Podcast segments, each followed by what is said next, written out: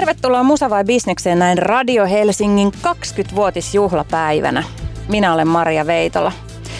Aiheemme on tänään juhlapäivään sopivasti kevyt, nimittäin taiteen vapauden, vastuun ja moraalin kysymykset musiikkiviihteessä ja musabisneksessä. Ongelmia on varmasti ihan kaikissa musagenreissä, mutta me lähestytään aihetta tänään metallin ja räpin kautta. Molemmissa genreissä on ongelmia esimerkiksi misogynian, rasismin, homofobian, väkivallan ja eri rikollisuuden elementtien ja teemojen kanssa. Me käydään läpi pari ajankohtaista keissiä ja ketään yksittäistä tekijää ei ole sinänsä tarkoitus nostaa tikun nokkaan. Me kaikki varmasti ymmärretään, että vastuu ongelmallisista ilmiöistä kuuluu yksittäisiä tekijöitä laajemmalle joukolle, eli musiikkibisnekselle. Tervetuloa lähetykseen professori ja metallimusiikin tutkija Toni-Matti Karjalainen Sibelius Akatemiasta. Kiitos, kiitos. Toni-Matti, rasismista ja misogyniasta musassa on viime vuosina keskusteltu paljon myös teidän lukuisissa metallimusiikin tutkimuskonferensseissa. Mitkä on ollut viime aikojen top kolme keissit ja puheenaiheet?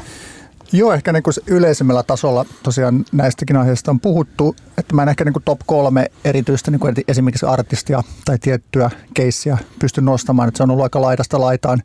Että ehkä niin kuin teemoittain yksi, yksi isompi teema, mikä nyt ei tähän keskusteluun suoraan liity, on tietysti niin kuin esimerkiksi nuorten naisten tutkijoiden asema akateemisessa maailmassa, mikä sitten taas linkittyy niin kuin metallitutkimuksiin ja niin poispäin.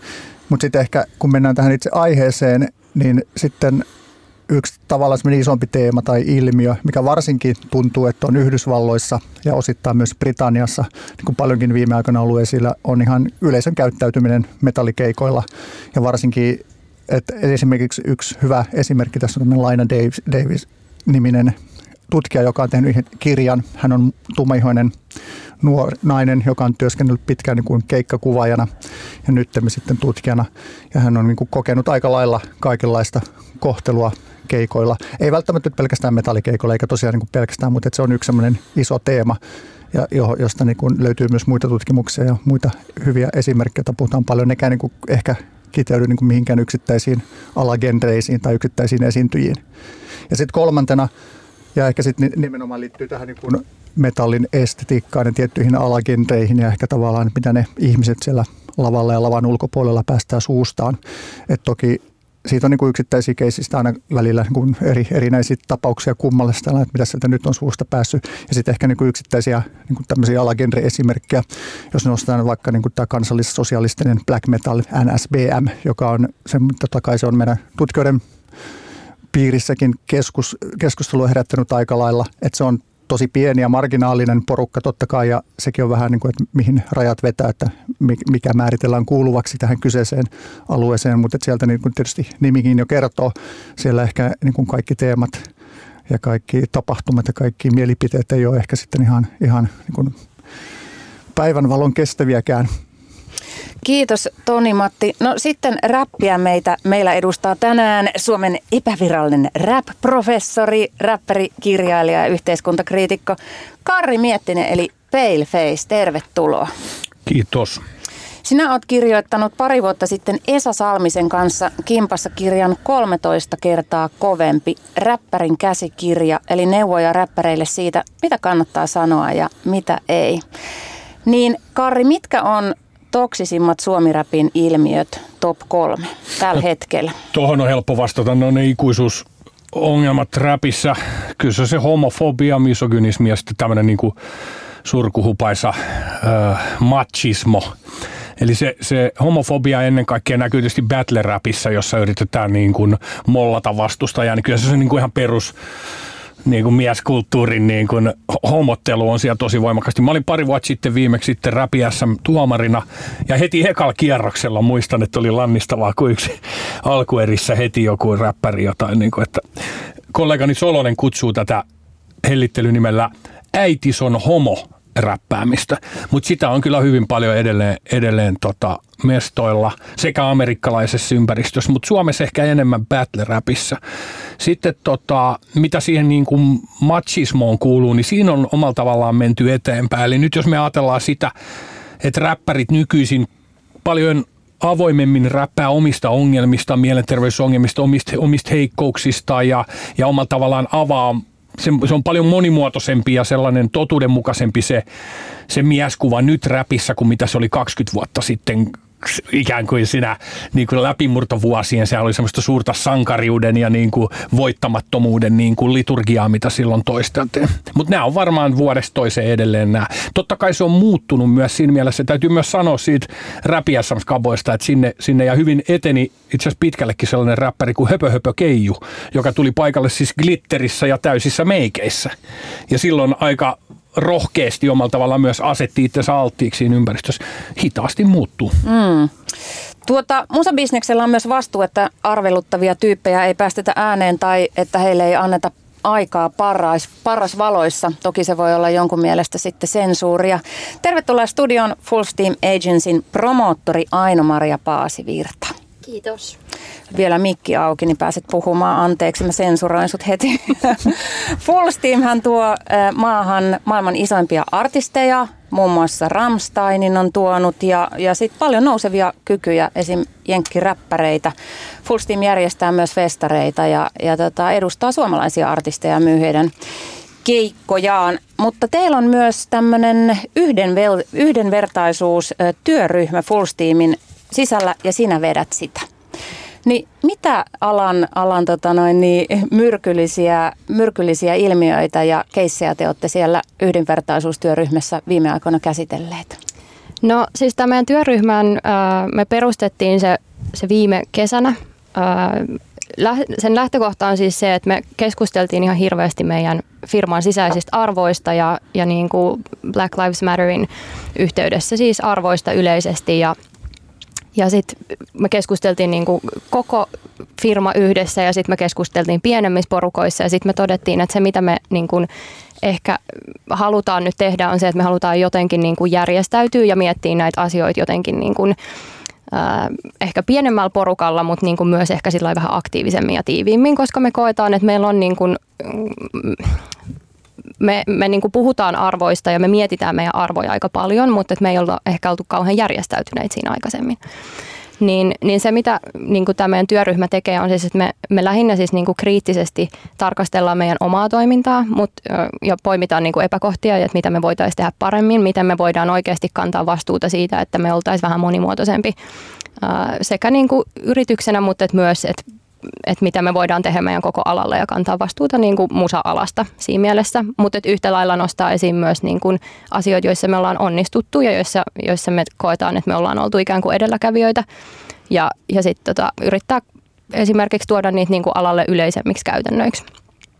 Niin sellaista teemme. Selvä. Tämän jakson aihe syntyi tämmöisestä ihmetyksestä yhtä tuoretta musavideota kohtaan. Ja äh, kyseessä on Figaro-nimisen uuden artistin ja etablisoituneen artistin eli Vesalan yhteisbiisi Kaksi toisillemme hellää ja siitä tehty musiikkivideo. Ja musiikkivideossa artistit Paolo Vesala ja Figaro ovat pukeutuneet black metal-tyylin asuihin ja kasvomaaleihin. Ja kostyymit on viimeistelty Burzum ja Emperor bändipaidoilla. Ja näissä norjalaisissa bändeissä soittaa tai on soittanut tuomittuja murhamiehiä, kirkon polttajia ja kansallissosialisteja, eri, eli natseja. Kuunnellaan ekaksi, että mitä Figaro, äh, Figaro ja Vesala kaksi toisillemme hellää videon ohjaaja Christian Lindeen kertoo tavallaan mä lähden tekemään elokuvaa, jossa esiintyy kaksi rikkineistä hahmoa, jotka löytää toisensa epävarmuuksineen kaikkineen ja rakastaa toisiaan. Se, että mitä ne varsinaisesti ne kuteet ja meikit mahdollisesti symboloi tai on symboloimatta, niin se mä jättäisin ihan mieluusti katsojan vastuulle, mutta kyllähän sitä nyt tietysti on varmaan aika helppo löytää jotain vivahteita tuollaisesta joukkoon kuulumattomuudesta ja jonkin sortin tämmöistä kuplameiningeistä ja klassisesta. Kaikki ei ehkä ihan silleen niin ulospäin näyttää. Ja alun perin me vähän inspiroiduttiin valokuvataiteen puolelta tuommoisista valokuvista, missä black metal maailma on yhdistetty arkisuuteen ja kuinka niin kuin ikään kuin ihmisille ollaan mieltymys vähän äärimmäisiin asioihin ja myös normaali elämä, että on pyykitä tiskit ja samat parisuuden huolet niin kuin kaikilla. Et mä itse löysin siitä semmoista tietynlaista lämpöä ja mustaa huumoria. Norjainen valokuvaaja kuin Peter Beste, niin se oli varmaan se suurin inspiraatiolähde, että hän on kuvannut black metal-heppujen touhua vuosikausia hyvin arkisissa olosuhteissa ja sieltä löytyy semmoista niin hyvin humorististakin kuvastoa. Ja itsellä oli myös toi klassinen Jouko Lehtola, suomalainen valokuva, jolla oli yksi semmoinen valokuva semmoisesta metallihepusta, joka oli jotenkin niin sympaattisen oloinen, että jotenkin se inspiroi että sitten oli niinku hauska fiilistellä semmoista rajuu ulkokuorta kautta estetiikkaa tuommoisen hempeän biisin kanssa, mikä loisi sitten semmoisen hyvän ristiriidan, mikä nyt yleensä on aika kiinnostava asia. Minkälainen keskustelu videon työryhmässä käytiin etukäteen tästä aiheesta? Ideoitiin yhdessä artistin ja kuvaajan kanssa aluksi aika vapaamuotoisesti. Ja sitten mä kirjoitin pari kässäriä ton pohjalta ja sitten ruvettiin tekemään. Tuli tosi nopealla aikataululla ylipäätänsä. Et ihan normaali yhteistyö, että ei siinä sinänsä niinku käyty erikseen mitään keskustelua. Kaikki tuntuu olevan ihan innoissaan tästä black metal-jutusta. Vesalalla ja Figarolla on tässä videossa, toisen teepaidassa on bändi Burtsum ja toisen teepaidassa bändi Emperor. Ymmärsivätkö kaikki videossa mukana olevat, mitä nämä teepaidat saattavat edustaa? Joo, totta kai. Että kyllä kaikki tietenkin oli hyvinkin tietoisia tästä metal-kulttuurin varjosamasta puolesta. Ja mä kokisin, että tällaiset Murtsum-kuviot ja muut on varmaan niin kuin lähestelee semmoista yleistietoa. Varsinkin ihmisille, jotka tekee yleensä musiikin parissa, niin ei varmaan tuu niin kuin uutena asiana. Että siellä on vähän hähmästä touhuu taustalla ja ehkä oli sille ehkä hieman erikoistakin olettaa, että ettei niin kuin semmoista tiedettä semmoista edes vahingossa. Mutta niin kuin samaan aikaan täytyy heti sanoa, että ei ollut mikään tämmöinen salajuoni tarkoituksella tehtävä provokaatio. Että että tärkein pointti nyt tässä oli varmaan se, että se video, video on niin kuin itsenäinen oma maailma ja ei artistin persoonallisuuden jatke millään tavalla. Että kaksi hahmoa ja me ei niin kuin sen videon tarinan pohjalta tiedetä, miten nämä hahmot ajattelee maailmasta, mutta niin kuin voidaan ehkä vetää se johtopäätös, että niitä ei juurikaan kiinnosta, mitä muut ihmiset ajattelee tai haluaa ainakin näyttää asiat niin, että heitä ei kiinnosta. Olisiko video sisällöllisesti kärsinyt, jos Paula Vesala ja Figaro olisivat esittäneet siinä joitain muita kuin black metal-faneja? Joo, siis kyllä mä niinku tavallaan tuon pointin ihan hyvin ymmärrän, että olisi niinku periaatteen tasolla voinut rakentaa ne, ne hahmot jonkun muun symboliikan varaan tai korostaa enemmän, että tavallaan ne ei kuulu tähän jokapäiväiseen maailmaan. Mutta kuten tuossa äsken jo sanoinkin, niin pointti olikin niin kuin tavallaan näyttää, että ne hahmot ei ole kiinnostunut juurikaan siitä, mitä muuta ajattelee. Ja että on vähän niin kuin semmoinen fuck everything meininki ulospäin. Ja sitten kuitenkin löytyy sieltä sisältä se herkkä puoli ja kaikessa pysyy mukana semmoinen vähän itse tehty suttunen tunnelma, mikä nois on tuntunut olevan vähän teemana noissa valokuvissa, että sen takia oli niin kuin mun mielestä tosi tärkeää, että saadaan niin kuin ne ulkoiset merkit ikään kuin tosi provokatiivisiksi ja niin kuin helposti tunnistettaviksi, koska kun on niin kuin kolme minuuttia aikaa kertoa tarinaa, että jos haluaa niin kuin ikään kuin hahmoista jotain tuommoista kertoa, niin helpointa se on tehdä niin kuin ulkoisilla merkeillä siinä mielessä niin kuin tietysti oli helppo reitti valita niin kuin ne provosoivimmat gearit päälle. Että tietysti olisi voinut valita vähän tai vähemmän huomiota herättävää tai näin, mutta tavallaan se olisi sitten myöskin samalla vesittänyt sitä koko ideaa. Oliko teillä aavistus, että videosta saattaa nousta keskustelua? Tietysti oli tarkoitus niin kuin aina tehdä jotain, mitä nyt ehkä just ei ole tehty ainakaan suomalaisessa musiikkivideossa näin, niin tavallaan sitä, sitä aina valmistautuu jonkin sortin keskusteluun, mutta täytyy nyt niin kuin sanoa, että, että en mä nyt ole silleen niin kuin mitään ihan valtavaa keskustelua tästä nyt nähnyt muuta kuin ehkä jossain YouTube-kommentti palstalla. Mutta.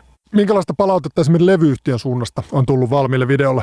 No levyyhtiöstä ei olla oltu minun suoraan yhteydessä nyt niin kuin julkaisun jälkeen, mutta mä oon ymmärtänyt, että he on dikkaillut ja sieltä on tullut peukut pystyyn sitä.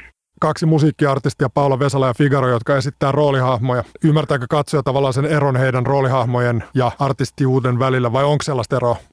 No on, on toki suuri ero, että tässä nyt tehtiin niin kuin elokuvaa, tai mä tein ainakin elokuvaa, ja tämä ei niin kuin ole tavallaan kenenkään artistin suora persoonan jatke tai sinänsä henkilökuva heistä niin kuin missään nimessä. Mä kyllä toivon ja uskonkin, että suurin osa ihmistä kyllä pystyy katsoa tämmöistä taideteosta silleen kriittisin silmin, että ymmärtää, että näissä on niin kuin ero todellisuuden kanssa. Et tietysti voi olla aina joku, joka ei ymmärrä, tai sitten joku, joka tahallaan tavallaan ymmärtää sen väärin. Tietyllä tavalla sen kai voisi ottaa jonkin sortin imartelunakin, että jos ollaan menisi sekaisin se todellisuus, koska tietysti niin pyrittiinkin tarkoituksella semmoiseen dokumentaariseen välittömään tyyliin niin kuin style-asioissa, mutta artistien niin kuin julkikuva ja toi biisi ja koko toi estetiikka on niin rajus ristiriidassa keskenään, että, että kyllä kai, kaikkea nyt on pakko ymmärtää se ironia siinä. Näin Musa vai Bisneksessä äh, Figaro ja Vesalan kaksi toisillemme hellää biisin musavideon ohjaaja Christian Lindeen. Ohjaaja siis lähti tekemään elokuvaa ja, ja näkee tässä black metal-estetiikassa ja sen käytössä yhdistettynä arkisiin paikkoihin ja arkisiin tilanteisiin jopa tällaista niin kuin sympaattista hauskaa fiilistelyä. Musiikkivideotahan voidaan tietysti katsoa yksittäisenä taideteoksena, mutta se on myös mainosfilmi eli markkinointia.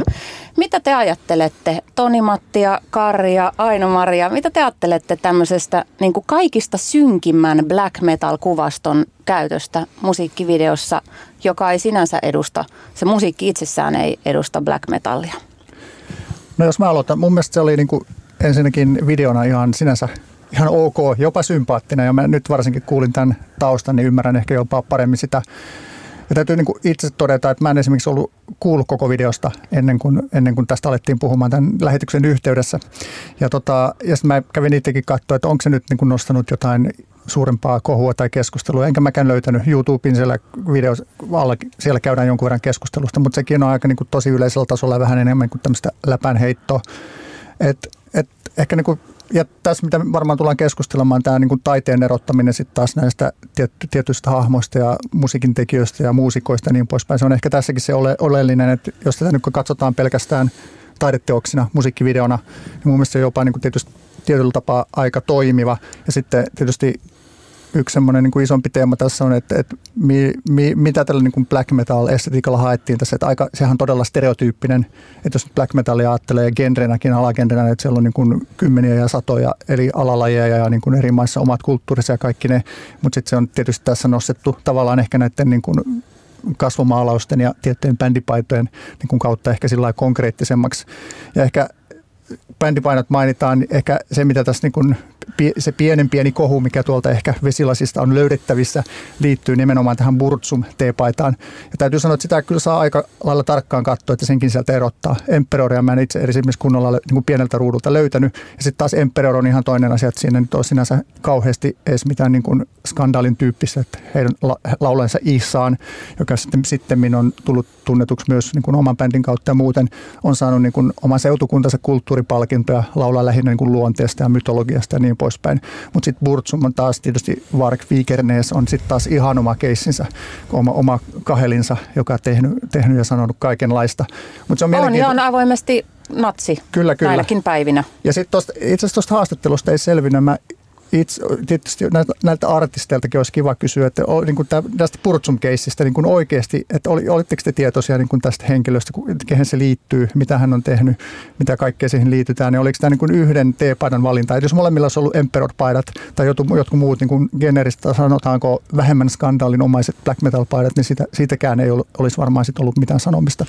Sekin on ihan... Mutta eikö siihen Emperorinkin se heidänkin, tai tämänkin bändin historiaan sisältyy jotain hähmäisyyttä. Eikö siellä ole, nyt en muista enää kuka teki homofobisen murhan tai tapon? Siellä on kaikenlaista liittyen niin yksittäisiin hahmoihin, mutta mm. esimerkiksi tämä Emperor, mikä tässä parikin vuotta sitten Tuska-festivaalilla soitti, niin taas niin kuin heidän henkilöihin niin kuin ei, ei tosissaan liity mitään, mitään, mitään tällaista. Ja sitten tämä on nyt tietysti kova haaste että tietysti kun tässä on niin kuin erilaisia ihmisiä ollut näidenkin bändien pitkässä historiassa mukana ja se nykyimago ja nykyidentiteetti ja sen, mitä he nykyään edustaa, se on tosi aika eri asia kuin vaikka 90-luvun alun Norjassa. Et, et, nämä on sillä hankalia. Et mä sillä itse mietin, että esimerkiksi Emperoriin mä en liitä, eikä varmaan jos puhutaan nyt vaikka metallifaneista tai black metal-faneista, täytyy tässä nyt kaivaa vähän tota, maata oman jalkojen alta. Mä en itse ole ihan hirveä black metal fani, että se ei niin kuin läikytä mun sielussa yhtään mitään, mutta et, et niin kuin Emperoria kyllä kuuntelen ihan sujuvasti myös. Mutta tavallaan, että niin kuin, mä en usko, että ne, ne herättää oikeastaan mitään niin kuin keskusteluakaan, mutta sitten jos mennään niin kuin ja Pursumiin ja varsinkin niihin, mitä silloin aikoinaan tapahtui ja Vikernesin nykykommentteihinkin, mitä tuolla vähän väliä pulpahtelee esiin, niin niistä kyllä syntyy paljon keskustelua. Joo, mä yhdistän tuon Bursun paidan. Mä oon pyörinyt paljon, tehnyt paljon kouluvierailuja ja ollut myös koulukotimaailmassa, niin se on semmoinen, mä yhdistän sen aina semmoisen vähän niin kuin negatiivisessa tilassa olevaan teiniin tai esiteiniin 17-vuotiaan, joka vihaa maailmaa, niin silloin niin kuin Bursun paita, koska se, mm. silloin, silloin ollaan tekemisissä tämmöisten synkkien ja hyvin niin kuin brutaalien asioiden kanssa. Ilman muuta on se, siis Vari Vikernes mun käsityksen mukaan, siis hän hän siis tappoi bändikaverinsa Joo. 93, silloin 20-vuotiaana. Tässä on myös niin kuin tämä, että totta kai me tiedetään, että hän on ollut vankeudessa ja käyttänyt paljon tätä omaa julkisuuskuvaansa sitten edelleen provokaatioon ja puhunut hirvittäviä juttuja. Mun mielestä yksi hänen viimeisimpiä lausuntoja oli muuten, että hipit olivat sittenkin oikeassa, mikä tietysti ehkä kertoo hänen mielenterveydestään jotain, mutta eh, musta must niin kuin nämä pitää myöskin pitää osata asettaa jollain tavalla niin kuin kontekstiin siinä suhteessa, että 20-vuotias kaveri, joka on, jonka elämä on selvitystilassa, niin tekee murha ja sitten pitkän tuomion aikana katkeroituu ja omalla tavallaan käyttää sitä julkisuuskuvaa tällaiseen asiaan. Niin meidän pitää niin kuin omalla tavallaan myös osata nähdä se. Mun maailmassa ihmiset saa, saa epäonnistua ja tehdä, tehdä virheitä ja heidän on pakko pystyä niin kuin saamaan sitten uusi, uusi chanssi myös. Mutta mä luulen, että tässä niin kuin ohjaaja halusi leikitellä nimenomaan tämän saman ajatuksen kanssa, että semmoinen niin kuin maailmantuskainen teini ikään kuin jota nämä hahmot siinä musavideossa edustaa. Että tietysti nämä on niin kuin brutaaleja esimerkkejä, mutta samaan aikaan me voitaisiin kysyä, että onko ok soittaa koulun diskos Michael Jacksonia? Mm-hmm. Tai, tai, tai niin kuin... Ja niinhän meidän pitää kysyäkin. Onko niin. ok, kysyn itsekin, nykyään ei saa tanssia, mutta tota, kysyn itsekin itseltäni, kun Michael Jackson jossain vielä kajahtaa aina välillä ja tulee sellainen, mä haluan tanssia mm. ja sitten on silleen, ei, niin. en mä voi enää tanssia. Niin, eli ottaako se niiltä nerokkailta sävellyksiltä jotain pois? Toinen on noin Phil Spectorin joululevyt tai Phil Spectorin Fieldin tuottamat Motown-levyt, että hän on myös tuomittu murhaaja. Niin pitäisikö mun sit lakata diggaamasta ikään kuin niitä hienoja sävellyksiä? Mm. Mitä aino tai, tai tuotantoja? Mitä pohdit? No mä haluaisin ensinnäkin nopeasti kommentoida vielä tuohon ihan musavideokeissiin, että et mun mielestä niinku se ironia, mitä siinä on haettu, toimii niinku hyvin, mutta, mutta se, mikä mullakin niinku osuu siinä, on niinku se Bursumin paita nimenomaan sen takia, että ne, ne jotka niinku valmiiksi ehkä sit ikään kuin voi huonosti ja niin kuin sanoit, että, että niin kuin vihaa maailmaa ja niin kuin etsii itselleen sen paidan, niin se on niin kuin asia erikseen, mutta se, että meillä on niin kuin tosi suosittu artisti, joka kantaa semmoista paitaa, että sit ei, ei me voida myöskään olettaa, että kaikki siinä yleisössä ymmärtää sen ja tietää sen niin kuin historian tai että tietää, että millainen ihminen sen bändin taustalla on. Ja sitten jengi alkaa niin kuin vaikka läpäl käyttää, koska Vesalallakin oli tällainen paita, niin laitetaan mekin tällainen paita tyyppisesti. Ja sitten me tavallaan ollaan tilanteessa, missä ihmiset kantaa semmoista symboli- ja symboliikkaa, mitä mä en ehkä haluaisi, että ihmiset niin kuin ainakaan tietämättään. Toki toivon, että ei kukaan tieten tahtoa myöskään siis kanna sellaista, mutta niin kuin niin, ja se on, tämähän on juuri kuvaston norm, niin kuin toksisen kuvaston normalisointia. Ja tavallaan tuosta ei ole pitkä matka siihen, kun yhtäkkiä Bursumin teepaitoja myydään henkkamaukassa. Koska ihmiset vaan niin kuin unohtaa, että mitä se edustaa. Se on vaan kuuli teepaita. Mm. Ja siis tavallaanhan semmoinen niin kuin, se myös vie siltä niin kuin sit voimaa jossain vaiheessa, että se vaan niin vesittyy ja sitten tuleekin semmoinen tavallaan, että ei ketään niin enää kiinnosta. Mutta niin kauan kuin se niin kuin kuitenkin aika monelle vielä edustaa, mitä se edustaa, ja niin kuin, että on myös ihmisiä, jotka kannattaa niitä Vikernesin niin kuin ajatuksia, niin siinä vaiheessa on mun mielestä vielä ehkä vähän ehkä kyseenalaista. Niin, kyllä. Joo, ja toi, että se vesittää, niin, niin sehän on tämän asian toinen puoli, että black metalin, Toni Matti tietää tietysti paljon paremmin black metal yleisöt, mutta mun ajatuksissa on ehkä populistisessa ja yksinkertaisessa ajatuksissa, että black metalin pariin etsiytyy ihmiset, jotka ei koe ehkä yhteenkuuluvuutta muiden kanssa ja on, on sille ehkä syrjäytyvää sorttia ja on ahdistusta ja ja näin. Ja sitten se on jotenkin semmoista omaa, pote, omaa poteroitumista ja sieltä synkästä poterosta sen niin kuin voiman hakemista. Niin toisaaltahan sitten, että kaupallisella pop-artistilla on Burzsumin teepaita, niin sehän voi laim- ja ja Vesalalla ja Figarolla on niin kuin korpsepeintit, niin sehän voi laimentaa myös sitä tavallaan sen black metalin synkkyyden niin kuin upeutta siinä omassa skenessä. Että senhän voi myös nähdä silleen, että he pilas sitä vähän. Joo, ja, mutta sitten taas... Ymmärrättekö te, mitä mä tarkoitan? Mm, joo, mutta sitten toisaalta tuossa niin pelataan taas niin näillä ehkä vähän turhillakin stereotypioilla, että jos mennään niin black metal-yleisöön, mitä se ikinä tarkoittaa, kun sitä on, niin kuin se on mm. tai metalliyleisö yleensä, se on maailman pienoiskoossa, että siellä on kaikkea mahdollista ihmistä, ihmistä niin kuin putkimiehistä lääkäreihin ja niin poispäin, jos tällä niin kuin karrikoidaan.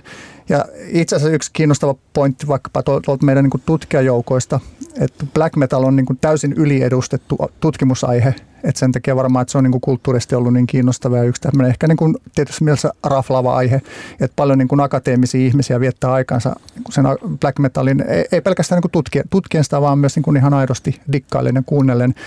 Taas kerran täytyy sanoa, että sitä, sitä niin kuin black metalia laidasta laitaan. Purtsumia mä en välttämättä usko, että ihan niin kuin kovin moni niin kuin noin ainakaan niin kuin tunnustaa kuuntelemassa sitäkään porukasta. Mutta tavallaan että se ajatus siitä, totta kai niin kuin metalli yleensä ja niin kuin black metal 90-luvulla, kun se alkoi syntymään Norjassa Suomessa, Ruotsissa osittain ja muulla, muulla, muussa päin maailmaa, niin toki se oli niin kuin syrjäytyneet, ei niin syrjäytyneet on väärä sana, mutta tavallaan ihmisten niin kuin tavallaan niin individualistisen, jotka niin kuin ei kokenut löytäneet oman paikkaansa siinä omassa yhteiskunnassa. Ehkä Norja oli vielä sellainen tyypillinen esimerkki niin kuin tietysti mielessä niin kuin vahvasti kristillisissä piireissä, niin nämä nuoret henkilöt lähtivät kapinoimaan sitä varten, mihin liittyy sitten nämä kaikki niin kuin surullisen kuuluisat kirkonpoltot, mm. jotka niitä nyt ei sit niin kuin laajassa mittakaavassa ihan montaa sitten kuitenkaan ollut, mutta mitkä on saanut ihan niin kuin hirvettävän suuren voiman. Ja edelleen, että aina kun puhutaan niin kuin lähes kenen tahansa ihmisen kanssa, vaikka black metallista, niin sitten tulee heti... Aine on niitä kirkonpolttajia. Niin, se kirkonpoltto, sehän mm. oli se juttu. Ja sitten se jotenkin, se saa ihan niin kuin liian suuren roolinkin tavallaan, jos miettii sitä niin kuin musiikillista variaatiota, mikä siitäkin alagendasta löytyy. Itse kävin kerran, kerran kuuntelemassa Mayhem-yhtyettä Nosturissa. Täytyy sanoa, että yleisö oli hyvin ilo, erittäin hyvin käyttäytyvä ja iloluontoista väkeä, että ei siellä ollut mitään niin kuin rituaalia käynnissä. Tota, jäi keikalta muuten mieleen, että Mayhemin laulaja tuli lavalle joulupukki joulupukiksi pukeutuneena, joulupukin asuun pukeutuneena ja heitteli semmoista maapalloa.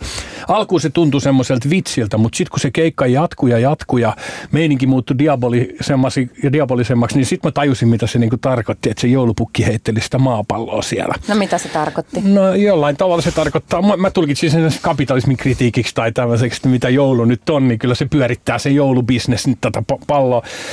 Vielä sama hengenveto täytyy sanoa se, että onhan se black metal turismi valtavan iso osa siis norjalaista turismia. Ja muistan pari vuotta sitten semmoisenkin tapauksen, että Norwegian Airlines, tämä on varmasti tuttu sulle, hmm. järjesti tällaisen tota, yleisöäänestyksen.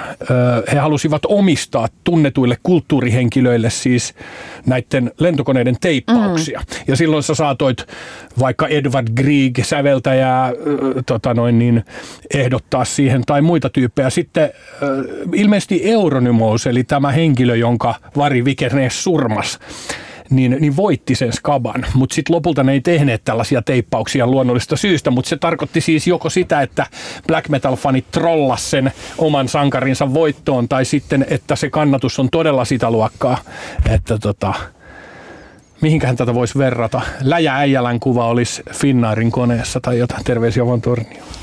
Joo, ja sitten niin on näitä esimerkkejä niin vähän uudemmasta tai no Dimmu Borgir on tämmöinen niin tyypillinen esimerkki tämmöistä niin, niin sanotun kaupallisemman siiven black metallista ja sitähän Norjan valtio on käyttänyt, että se on, hekin on saanut paljon tukia, he on soittanut Oslossa sinfoniaorkesterin kanssa ja niin kuin norjalaiset poliitikot puhuu hyvin, niin kuin hyvin rintarottingilla tästä bändistä ja monesta muistakin. Black metal on niin kuin tunnustettu myös Norjaks, Norjassa niin kuin yhdeksi niin kuin bränditekijäksi, jos käyttää rumasanaa, kulttuuriturismitekijäksi.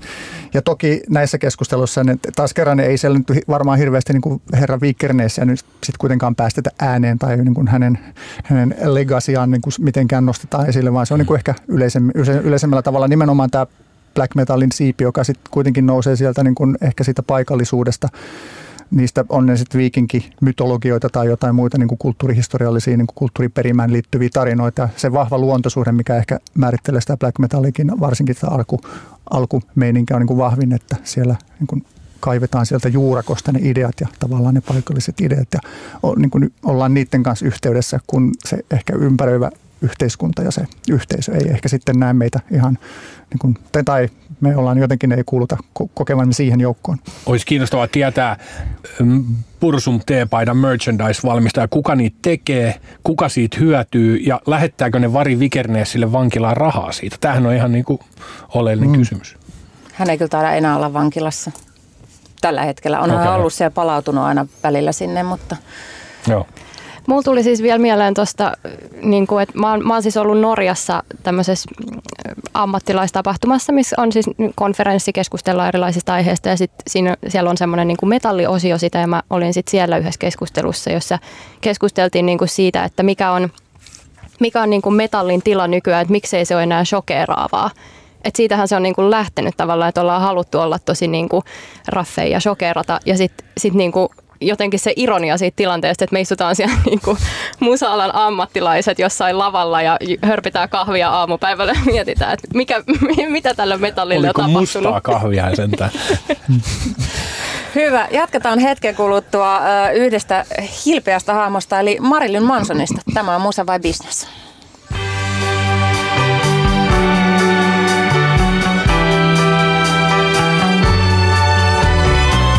Olet merkittävien yksityishenkilöiden ja ystävien seurassa.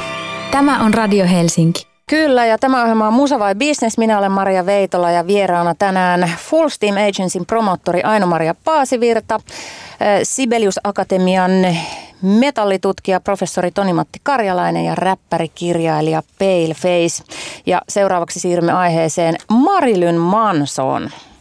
Ja tuota noin niin, äh, Marilyn Manson, Manson tota, on aikamoinen hahmo ja tässä muutama viikko sitten, olisiko siitä niinkään kauan, niin tuli julki useampi amerikkalainen nainen. Osa heistä oli hänen kanssaan seurustellut, osa ei, kertoi Manson, siitä, kuinka Manson on hyväksikäyttänyt ja alistanut heitä seksuaalisesti äh, häirinnyt, joka ehkä tuntuu lievältä ilmaisulta. Ja, ja tota, Manson kiisti väitteet. Levy an, levyyhtiö antoi Marilyn Mansonille potkut. Agentti mun mielestä pohtii yhteistyön katkaisemista vai katkaisiko sen jo, mutta useita esiintymisiä äh, peruttiin. Ja monet Mansonin lähellä olevat ihmiset, äh, työtoverit, ja, ja siellä niin kuin crewssa olevat hahmot ovat nyt sitten tulleet, niin kuin, äh, tulleet esiin ja sanoneet, että nämä syytökset, naisten syytökset on totta ja että tätä Mansonin ongelmallista käyttäytymistä on jatkunut jo vuosikausia, jopa parikin kymmentä vuotta. Kertokaa minulle, tota, arvon vieraat, että miksi business reagoi vasta nyt? Jos Mansonin käytös on ollut lähipiirin tiedossa – miksi business reagoi vasta nyt? omat edut ja saavutettu valta-asema, sehän on kaikessa. Vältetään kaikkea kritiikkiä, vältetään kaikkea aktivismia, ettei ikään kuin horjuteta sitä omaa asemaa ja sitä niin kuin, ta- taloudellista projektia, jota, jota siinä niin kuin yritetään yhdessä edistää. Mm. Aino-Maria Fullsteam toi Mansonin, onko tuonut ehkä parikin kertaa Suomeen viimeeksi kerran, 2017 2017 eli neljä vuotta sitten. Ö, käytiinkö Full Steamilla silloin keskustelua Mansonin eettisyydestä?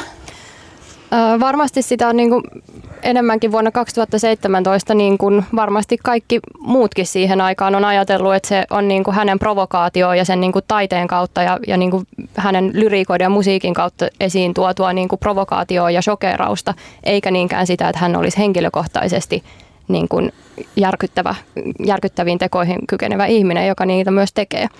Ja, ja se, me ollaan siis tosiaan välitetty hänet yhteen tapahtumaan 2017 ja ei olla nyt niin kuin sen syvemmin, toki ollaan aiheesta niin kuin puhuttu, mutta ei olla nyt niin kuin mietitty tässä, että nyt me ollaan tehty suurta syntiä ja niin kuin näin, vaan enemmänkin siis mietitty alaa tietenkin niin kuin yleisesti, että miten tällaista, tällaista edelleen niin kuin tapahtuu ja käy, käy ilmi tällaisia asioita – ja varmasti niin kuin ne, jotka on tehnyt Mansonin kanssa enemmän yhteistyötä, niin ovat miettineet tätä myös siis sit enemmänkin. Mutta tuossa on ehkä niin kuin hyvä muistaa myös se, että, että mekin, jotka niin kuin tuodaan niitä artisteja maahan, niin, niin me ollaan tavallaan yhtä lailla niin kuin median armoilla ja niin kuin julkisuuskuvan armoilla niin kuin kaikki muutkin, niin kuin yleisö. Ja niin kuin nimenomaan yleisöllähän me näitä niin kuin tapahtumia tehdään, että kun me ei varsinaisesti olla niin kuin ulkomaisten artistien osalta ne, jotka niin kuin myy niitä keikkoja siis niin kuin sillä valtavaa määrää ja niin kuin tehdä sillä läheisesti yhteistyötä niiden artistien kanssa. Että me ei niin kuin tunneta henkilökohtaisesti niitä artisteja, mutta toki meillä siis luotetaan tosi paljon niin kuin siihen, että että mitä vaikka ne yhteistyökumppanit siinä ympärillä, että ketä ne on, että minkä tyyppisiä hahmoja ne on ja millaisia arvoja ne taas kannattaa ja, ja niin kuin milla, millaisia ihmisiä ne on meitä kohtaan ja näin. Et, et se on niin kuin, tavallaan se, se ketju siinä on niin pitkä, että siinä on myös vaikea niin kuin osoittaa sormella jotain yhtä tiettyä tyyppiä. Ja sitten tietysti ihan se, että kuka se musaa vaikka julkaisee ja, ja niin kuin, että onko ne ollut tietoisia tämmöisestä toiminnasta esimerkiksi. Että noi on, noi on, niin kuin, ne on vaikeita asioita ja sitten sit se on myös ehkä se, että että hän ei myöskään, ja niin kuin musabisnes yleisestikään, niin tietenkään ole mitenkään irrallinen osa, vaan se on niin kuin osa meidän yhteiskuntaa ja nämä ongelmat on niin kuin ihan yhtä lailla kaikkialla muualla meidän yhteiskunnassa, että ne saa vaan, koska he ovat niin kuin esiintyviä taiteilijoita, niin se, ne niin kuin nousee esiin ne asiat ja, ja ne saa niin kuin huomioon. Ja sitä voi tietysti käyttää hyvään ja sitten ikävä kyllä, niin siellä tapahtuu myös tosi paljon huonoja asioita, joita sitten pyritään niin kuin korjaamaan. Mutta et, et kyllä mä esimerkiksi mä, mä luin tuohon Mansioniin liittyen siis semmoisen artikkelin, joka mun mielestä oli tosi avaava, että hän on niin kuin hänen omassa biografiassaan kirjoittanut siis ihan hirvittäviä asioita ja niin kuin uhkailuasioita ja sanonut, että tällainen tyyppi mä oon.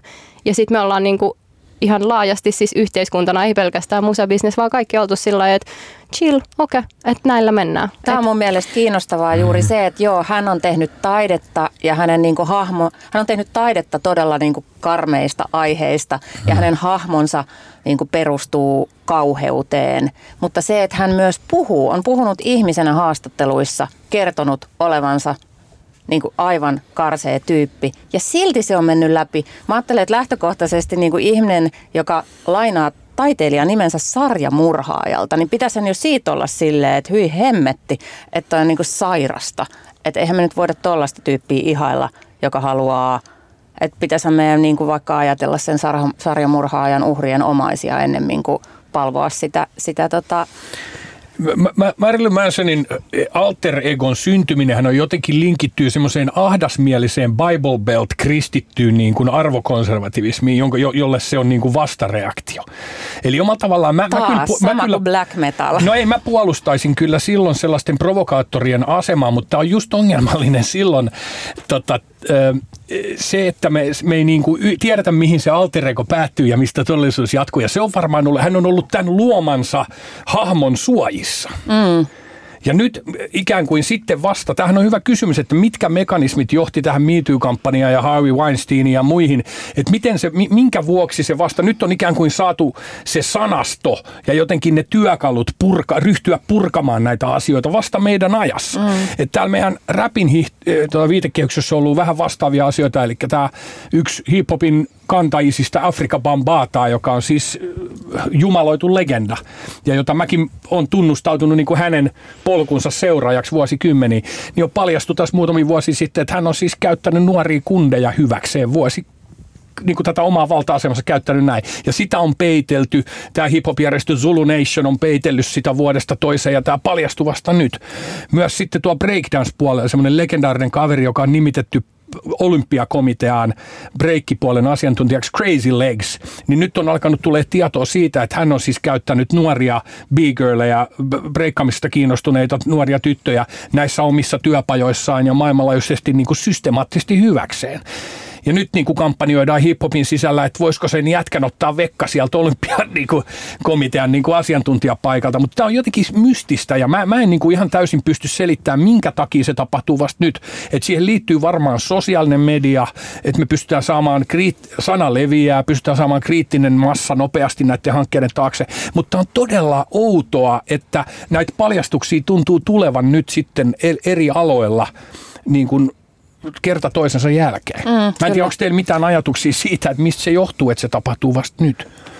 Se on hyvä kysymys. Yksi, niin kuin, mikä pik, niin kuin osaa tuota, niin kuin metalliporukkaa, jos varsinkin suomalaistakin tuossa viime vuonna kohahdutti, oli eräs amerikkalainen promottori, joka oli käytännössä järkännyt niin kuin 20 vuotta jo suomalaisten bändien, ruotsalaisten bändien ja monen muunkin maan bändien keikkoja Jenkeissä niin kuin todella paljon työskennellyt niin kuin meidänkin isojen bändien kanssa. Ja ilmeisesti niin kuin, hänen niin kuin käytössä paljastui kanssa, että se oli kaikkea hyväksi käyttää yleensä niin kuin törkeitä käytöstä niin kuin muita ihmisiä kohtaan niin kuin omia bisnespartnereista lähtien. Ja sitten niin kuin, kun tämä paljastui, että se oli yksi niin kuin metallisivusto, joka teki ison reportaasimaisen jutun tästä ja siellä oli kanssa niin kuin nuoria naisia ja muita ihmisiä niin kuin puhumassa, että mi, mi, minkälaista käytöstä he ovat kohdanneet tältä henkilöltä. Ja suunnilleen niin kuin kahden päivän sisällä, sisällä kaikki kyseiset bändit ilmoitti, että heitä ei enää ole niin kuin missään tekemisessä niin kyseisen promoottorin kanssa. Ja sitten sit, sit oli todella paljon keskustelua siitä, että niin kuin että ihmisen käytös on luultavasti ja varmasti ja niin kuin ihan epävälimättä ollut niin kuin tiedossa jo niin kuin pahimmillaan 20 vuotta, että ala on tiennyt sen ja kaikki ihmiset on tiennyt sen ja siihen ei ole puututtu aikaisemmin. Että mm. Mikä tässä niin kuin taas kerran tässä ajassa nyt on jotain semmoista, että se lähtee niin kuin, niin kuin yhtäkkiä tämmöinen tapahtuu. Ja on ja se on se sosiaalinen paine Kyllä. ja sitten tietysti se julkisuus, joka pakottaa irtisanoutumaan onneksi, mutta mm. silti se tuntuu jotenkin mm. todella sit ällöttävältä, että vasta sitten, Joo. kun tavallaan omien mm. kasvojen menetys on niin. siinä – Niin. Me, ei, kun me ei tiedetä, me ei tiedetä, että, vastaava tapaus on nyt politiikassa, eli se, se Turun, Turun vasemmiston pormestariehdokas, joka odottaa tuomiota siis salakuvaamisesta oltuaan koulussa töissä. Hän on päässyt tuommoiseen asemaan puolueessa ja paikallispolitiikassa, mutta jos, et, jos ei hän kerro tällaisesta salaisesta tutkinnasta, mikä on käynnissä, niin ei sitä kukaan voi tietää omalta tavalla. Silloin hän on pettänyt sen oman viitekehyksensä luottamuksen, mutta sitten tämmöinen tilanne, missä promoottori sikailee vuodesta toiseen, tai on artisti, jolla on hu- omassa mansionissaan rape room, niin kuin Marilyn Mansonilla on, niin se on kysymys, että minkä takia nämä ihmiset eivät uskalla sitten puuttua tai viheltää siihen pilliin niin kuin aikaisemmin. Mutta että näitä tapauksia on varmasti edelleen. Itse olen hiljattain keskustellut klasarimusiikin problematiikasta, kuinka siellä on sellaista nöyryyttämistä ja nuoret muusikot joutuu hankalaan asemaan. Ni, niin olen kuullut siis käsittämättömiä asioita hyvin tunnetuista Suomen klasarikentällä toimivista tyypeistä, joita arvostetaan korkealle, jolla on, jolla on tämmöistä niin kuin todella ikävää käytöstä ollut, ollut vuodesta toiseen. Mutta ne on sellaisia kuplia, mitä että tarvitaan rohkea ihminen, joka niin kuin astuu esiin ja puhkasee. Niin ja joukkovoimaa mm. useimmiten, että tarvitaan on paljon ihmisiä, koska muuten asiat jää helposti siihen, että no sana sanaa vastaan. Et sit, ja siinä sä oot varmaan ytimessä siinä, että sosiaalinen media on siinä auttanut, että ihmiset löytää toisensa ja, mm. ja niin kuin kokemukset, joku uskaltaa avata suunsa, niin sitten sieltä löytyy muitakin, jotka ovat ahaa, koska se, että silloin kun sua on käytetty jollain tavalla hyväksi, niin sehän on aika yksinäinen paikka, että, että sieltä on niin kuin vaikea lähteä puskea sen kaiken häpeän ja epä, epävarmuuden kanssa johonkin julkisuuteen ja miettiä sitten, että jollain kuuluisilla rikkailla ihmisillä on kaiken lisäksi varmaan aikamoiset asianajajat ja, ja rahaa, jolla me tiedetään, että yksi, yksi tota noin, niin Suomessakin sukujuuret omaava Peter Nygord on esimerkiksi ää, vaan vaan tota, uhkaillut ihmisiä hiljaiseksi. Mm. Niin kuin vaientanut heitä. Niin, kyllä, että ei siinä ole tavallaan niin kuin, ei siinä ole jollain, jollain toisen tavallaan to, toisessa taloustilanteessa olevalla ihmisellä varmaan mitään mahdollisuuksia niin kuin lähteä yksin mm. kapinoimaan. Ja siis kyllä mun täytyy sanoa, niin kuin, että itse myös naisena live-musa-alalla ja ainakin seminuorena vielä, niin tota, kyllä niin kuin tässä ajassa on myös selkeästi jotain, niin kuin, että et mulla on niin kuin ihan järjetön arvostus niitä naisia kohtaan, jotka on tehnyt tätä siis pidempään. Et kun mä tiedän, millaisia asioita he on joutunut kokemaan mm-hmm. ja siis edelleen joutuu niin kuin kokemaan. Ja niin kuin, että kyllä jotain on jo niin kuin muuttunut. Ja nyt puhuta ammattilaistapahtumaa, ei niin kuin ole enää ammattilaistapahtumaa, jossa ei puhuttaisi vaikka niin kuin jonkinlaisesta yhdenvertaisuusasioista. Että jotain kyllä. tässä ajassa niin kuin oikeasti on. Et, ja, ja mä uskon myös, että se on nimenomaan tota niin kuin joukkovoimaa ja semmoista, että asiat tuodaan niin kuin esille ja nähtäväksi, että niistä on niin kuin pakko puhua ja niitä ei voi enää niin kuin vaientaa. Mutta kyllä siis ihan yhtä lailla edelleen on siis niin kuin osaan, niin kuin, en tässä nimeä, mutta osaan siis nimetä ihan niin kuin järkyttäviä sikoja, jotka tiedän, jotka ovat käyttäytyneet ihan järkyttävällä tavalla. Mm. Ja he ovat edelleen niissä niin kuin positioissa, missä he ovat. Ja, ja myös Suomessa, ei vain Amerikassa. Mm. Kyllä. Mm. Ja, ja siis ehkä just se, että se siinä tullaan niin kuin takaisin siihen, että, että se niin kuin valta on tavallaan, on ihmisiä, jotka on valta-asemassa, mutta se valta on myös ikään kuin jakautunutta. Siis, että niin kauan kuin joku, vaikka sanotaan, että joku agentti myy jotain artistia, jota kaikki haluaa nähdä, niin se ei niin kuin auta, että kaikki, niin kuin, tai siis, että vaikka sille agentille sanottaisiin, että sä oot ihan hirveä ihminen, että sä et voi toimia näin, niin niin kauan kuin hän edustaa sitä bändiä ja kaikki ostaa sitä bändiä siltä, mm niin sille asialle ei niinku tavallaan Raha tapahdu ratkaisee, mitään. Joo. Ja se, se on niinku, että tämmöinen sikailu on aina liitettävissä se valta-asemaan omalla tavallaan. Ja se on varmasti sitten niinku historiassa vielä ja tosiaan lähivuosikymmenen ollut paljon pahempi. Et mä oon käynyt keskustelua erään eläköityneen naispuolisen toimittajan kanssa, joka siis kertoo aivan käsittämättömiä asioita, mitä on tapahtunut hänelle toimittajana. Se ei ollut mitään momentumia nuorelle naiselle sanoa, että toi vitu sika puristi mua just perseestä. Mm. Ja vaikka sä oot toimittaja medialla, niin sun oma päätoimittaja toimittaja sanoi, älä nyt viitti, turha sun ruveta tuommoisesta tekemään mitä juttua. Ja ne on tapahtunut isoja julkisia hahmoja, poliitikkoja tai, tai yritysjohtajia. Että se on omalla tavallaan ollut ehkä semmoinen oikeutettu jollain tavalla semmoisen vanhan maailman järjestyksessä. Että semmoiset isot niin kuin, Iso pomoilla eri, niin. saa, niin kuin, niillä on eri säännöt kuin mm. muilla. Kyllä, se on just näin. Ja sitten tietysti niin kuin artistien suhteessa, siitä kun puhutaan, niin tietysti siinä on aina tämä niin kuin tietysti tämä hienovarainen linja, että mikä on, sit, mikä on se taide ja mikä on taiteilijan persona. Ja niin kuin Mansoninkin tapauksessa, että se on, se on että totta kai rikokset on rikoksia, huono, huono käytös on huono, huonoa käytöstä ja mitään ei koskaan pidä suvaita, mutta sitten taas, että se on ehkä se on sen yksittäisen kuulijan ja konserttiin menien ja sitten totta kai yhteistyökumppanien muiden sitten oman moraalin varassa, miten paljon tehdään yhteistyötä tai miten paljon niin kuin halutaan niin kuin mennä siihen persoonaan. Että onhan meillä niin kuin näitä niin kuin tämä nyt on aina tylsä ottaa esimerkiksi vaikka joku Alice Cooper esimerkkinä, mutta että niin kuin hänen lavataiteensa, hänen niin kuin tematiikkansa, että siellä niin kuin retutellaan niin kuin nuoria naisia lavalla, nukkeja to, ja vauvoja pahoinpidellään ja kiljotiinit pyörii ja kaikkea muuta, että niin myös perinteistä shokkirokki-efektiä, mm. mitä niin kuin Mansonillakin tietysti mielessä on niin kuin vähän sama, saman genreen tupsahtavaa.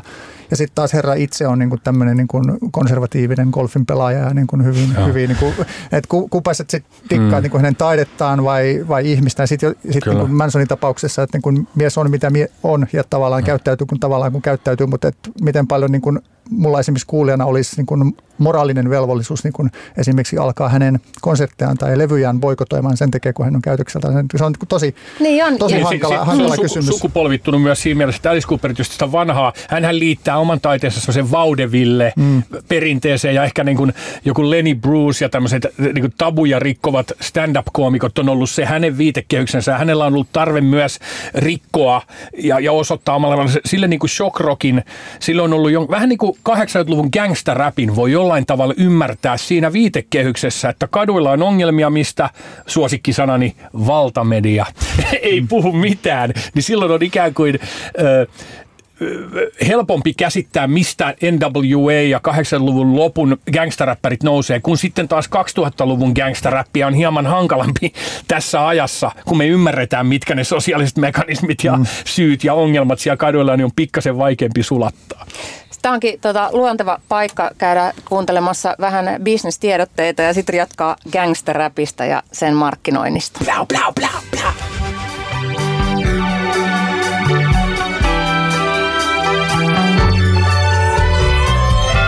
Mieluummin yllätyn kermakakulla kuin kakkahädällä. Radio Helsinki. Radio Helsinki 20-vuotissynttärit ja tämä on Musa vai Business. Minä olen Maria Veitola ja vieraana tänään Musa vai Businessissa Kari Miettinen eli Paleface, tutkija Toni-Matti Karjalainen ja promottori Aino-Maria Paasi Virta. Mennään äh, gangsterrappiin, voidaan puhua kyllä kaikesta muustakin tässä samalla ja puhutaankin, mutta tota noin niin, äh, gangsterräppiä markkinoitiin aika kiinnostavalla tavalla valkoiselle yleisölle. Oliko se sitten 80- vai 90-luvulla? Paleface, kerro siitä. Tota, mielenkiintoinen keissi on niin kuin omalla tavallaan gangsterrap siinä mielessä, että vähän mitä avasin tuossa ennen, ennen mainostaukoa, niin on niin kuin nähdä se semmoisena tiedotusvälineenä ja raporttina siitä, mitä kaduilla tapahtuu. Ja sitten to, to, toisen, toinen näkökulma on sitten niin kuin se rahan tekeminen isolle pääomalle, eli tämmöinen markkinoitu, taitavasti paketoitu tuote. Eli tota, tästä on olemassa myös sellainen kiinnostava salaliittoteoria, jonka mukaan tota, ryhmälevyyhtiö Väke olisi kutsuttu jonkun yksityisen bisnesmiehen luokse 80-luvun loppupuolella. Paikalla olisi ollut yksityistetty vankilabisneksen edustajia levyyhtiöitä. Ja olisi keskusteltu yhdessä, että nyt nostetaan tämä gangsterrap, niin saadaan va- vankilabisnes rullaamaan hyvin ja mustat miehet vankilaan näille. Tämä on todennäköisesti salaliittoteoria niin kuin onkin ja jonkun mielikuvituksen tuotetta, mutta se hienosti osuu siihen kipupisteeseen, että mikä on ikään kuin niiden portinvartijoiden vastuu siinä tilanteessa, jossa ö, siinä vaiheessa vielä mustilla ei ollut äänioikeutta edes 30 vuotta. Mustat on edelleen valtavan vaikeassa asemassa, kuten me tiedetään Black Lives Matter liikehdinnänkin ansiosta. Niin tämä on se kysymys, että missä vaiheessa me nähdään ikään kuin, tai missä vaiheessa loppuu sen tarpeellinen niin kuin asioiden nä, nä, nähdyksi tekeminen. Eli siis mä, mä näen siinä hirveän tärkeän pointin, että meillä on suora väylä kaduilta ihmisille, että meille kerrotaan siitä, mitä vaikka Atlantan esikaupungissa tapahtuu tai Los Angelesin sydämessä, mitä on se poliisiväkivalta, paljolti nämä rakenteelliset ongelmat, mistä Black Lives Matter on, tota, liikkeessäkin on kysymys. Räppärit on puhunut näistä aiheista ikuisesti. Ja 80-luvun lopussa nämä ei ollut tota, valtamediassa olevia teemoja. Niistä ei puhuttu julkisessa keskustelussa, jolloin sillä 80-luvun lopun gangsterapilla oli jollain tavalla semmoinen sosiaalinen tilaus ja tarkoituskin. Sitten voidaan nostaa yksittäisiä levyyhtiötyyppejä ja kyseenalaistaa niiden toimintaa. Esimerkiksi Jimmy Iovinista, äh, Interscope Recordsin pomosta on ollut liikkeellä huhuja tai tarinoita, kuinka hän on ostanut, sainannut artisteja 90-luvun alussa nuoria mustia miehiä ja ostanut heille myös käsiaseita ja vähän niin kuin rohkassut sellaiseen, koska hän on tiennyt, että skandaalit sitten myy, että jos te joudutte jonkinlaiseen aseelliseen yhteenottoon, niin saadaan hienoja otsikoita ja muuta. Ja tämähän on niin kuin sitten taas aika vaikeaa niin kuin millään tavalla niin kuin sulattaa. Tämä on kiinnostava asia. Että mä, mä en lähtisi niinku liikkeelle semmoisessa tilanteessa, missä me ruvettaisiin kieltää musaa tai, tai, tai demonisoimaan gangsteräppiä, vaan meidän pitäisi edelleen ottaa ne signaalit sieltä kaduilta. Vähän niin kuin Suomi-räpissä on omalla tavallaan rataräppiä 2000-luvun alussa, mutta siinä kerrotaan syrjäytymisestä. Että mm. jos me oltaisiin kuunneltu hirveän ta- tai vähän tarkemmin, mitä ne jatkat sanoo 2000-luvun alussa, niin me oltaisiin päässyt paremmin jyvälle siitä, minkä, mitkä on ne olosuhteet, missä nuoret elää. No tota, rap-artisti Rudolf ja tuottaja Rudolf sanoo tuossa sun kirjassa, että räpissä on negatiivinen maailmankuva – tosi hedonistinen, tosi väkivaltainen ja tosi tuhoava. Suurin syy siihen, miksi räppi on negatiivisesti latautunutta, on, että artistit eivät ota mitään vastuuta tekemisistään, vaan hamuavat vain mammonaa ja hulppeaa elämäntyyliä. Mm. Mistä se johtuu? No tämä on tietysti kristityn, äh, niin kuin arvomaailmaltaan kristityn tyypin ää, niin kuin näkökulma. on täällä Joo, no, mutta hän, hän, on, se, hän, on koke, hän, on, hän, on muut, hän on muuttanut oma, omassa elämässään asioita mm. ja haluaa lähestyä räppiä niin kuin tältä sen näkökulmalta. To, toisaalta se, se, hän, on, hän on osittain oikeassa, mutta myös räppi on hyvin monimuotoista ja siellä on myös äärettömän älykästä, kriittistä suuntausta ja monenmoista. Mutta että Mut ky, kyllä siellä on myös mätää, mätää arvomaailmaa on tosi paljon, mitä promotoidaan.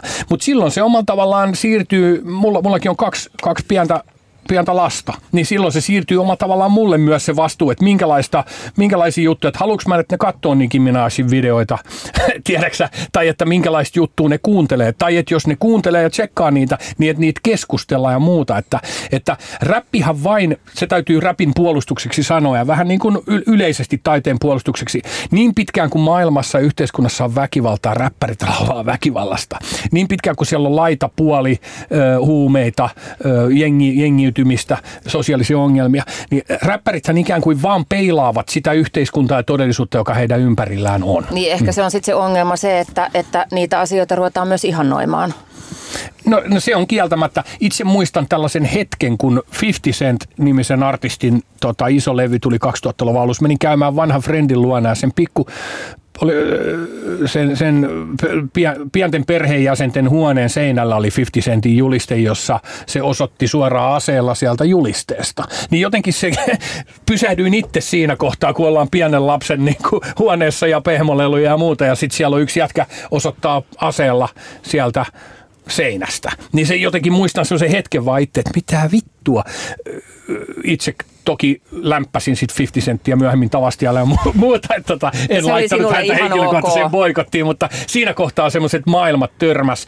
Ja tota, kyllähän nämä on niinku tärkeitä asioita, öö, pätee myös kaikkeen, että täytyy myös niinku nostaa tämä esiin, tämä väki, muun väkivaltaviihteen merkitys tässä samassa mielessä. Että et, et räppärit aina, gangsteräppärit joutuu aina, aina tikun nokkaan ja sitten me katsotaan järjettömän väkivaltaisia elokuvia viihdettä. Et se on se, että onko meillä työkaluja ja skideillä työkaluja niin kuin vastaanottaa ja prosessoida niitä asioita? Se on ehkä se kysymys.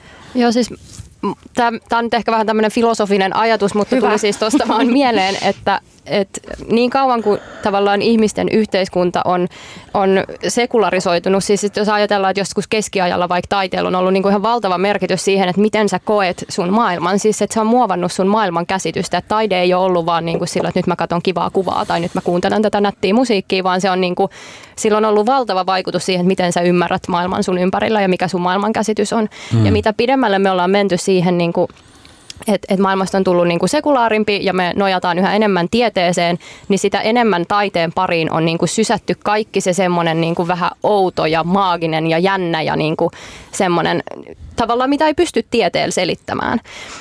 Ja, ja se on mun mielestä niin kuin tosi tärkeää, että, että sellainen mm. paikka pitää olla ja taiteella pitää olla oikeus käsitellä niitä asioita, koska niitä ei myöskään niin kuin välttämättä käsitellä ihan kauhean monessa muussa asiassa. Että sit, niin kuin, että sit sen sijaan, että kaikesta tulee niin kuin tavallaan niin kuin psykologiaa tai sosiologiaa tai kulttuurin tutkimusta, niin että tavallaan se on niin kuin koettua asiaa ja itse niin kuin, tavallaan, että sä pystyt jonkun biisin kautta kuvittelee itsesi jonnekin tai sä niin kuin saat siitä jonkun fiiliksen, niin se on mun mielestä äärimmäisen tärkeää. Ja sitten tavallaan just se, mitä säkin sanoit, että siinä tarvii sitten vaan korostaa niin kuin entisestään sitä ihmisten niin kuin, tavallaan koulutusta ja medialukutaitoa mm. ja sitä, että se, että sä kuulet, mitä jossain muualla maailmassa tapahtuu, niin se ei tarkoita, että, että sun tarvitsee itse niin kuin nyt hankkia ase ja niin kuin alkaa osoittelee jengiä sillä. Niin, ja sitten tähän liittyy myös se, että, että tota, äh, säkin oot siitä puhunut, ehkä siinä kirjassakin kirjoitetaan siitä, että vaikka rap-artistit on usein hahmoja.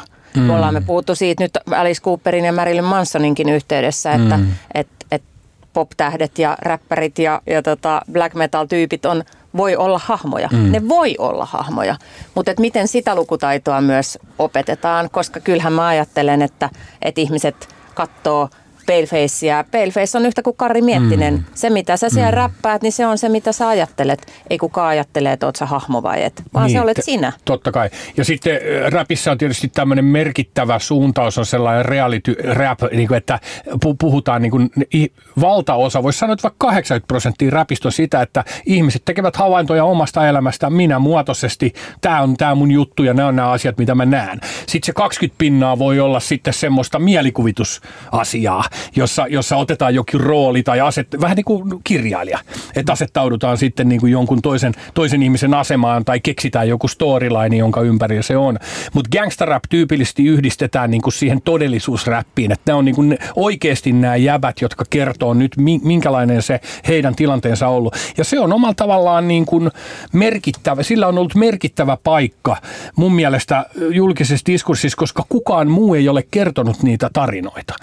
Että tätä kuvaa hyvin se, että tota National Geographic teki 80-luvun lopussa sama aika kuin ensimmäinen gangsterapaalto nousi kuuluisan kansijuttunsa Lower East Sidein crack-ongelmasta. Eli siinä toimittaja valokuva ja kuvas oli sivun koko, aukeamakokoisia kuvia, jossa oli 50 hengen jonoja keskellä New Yorkia, missä tyyppi myy kräkkiä ja jengi jonottaa, kuka ei tee mitään.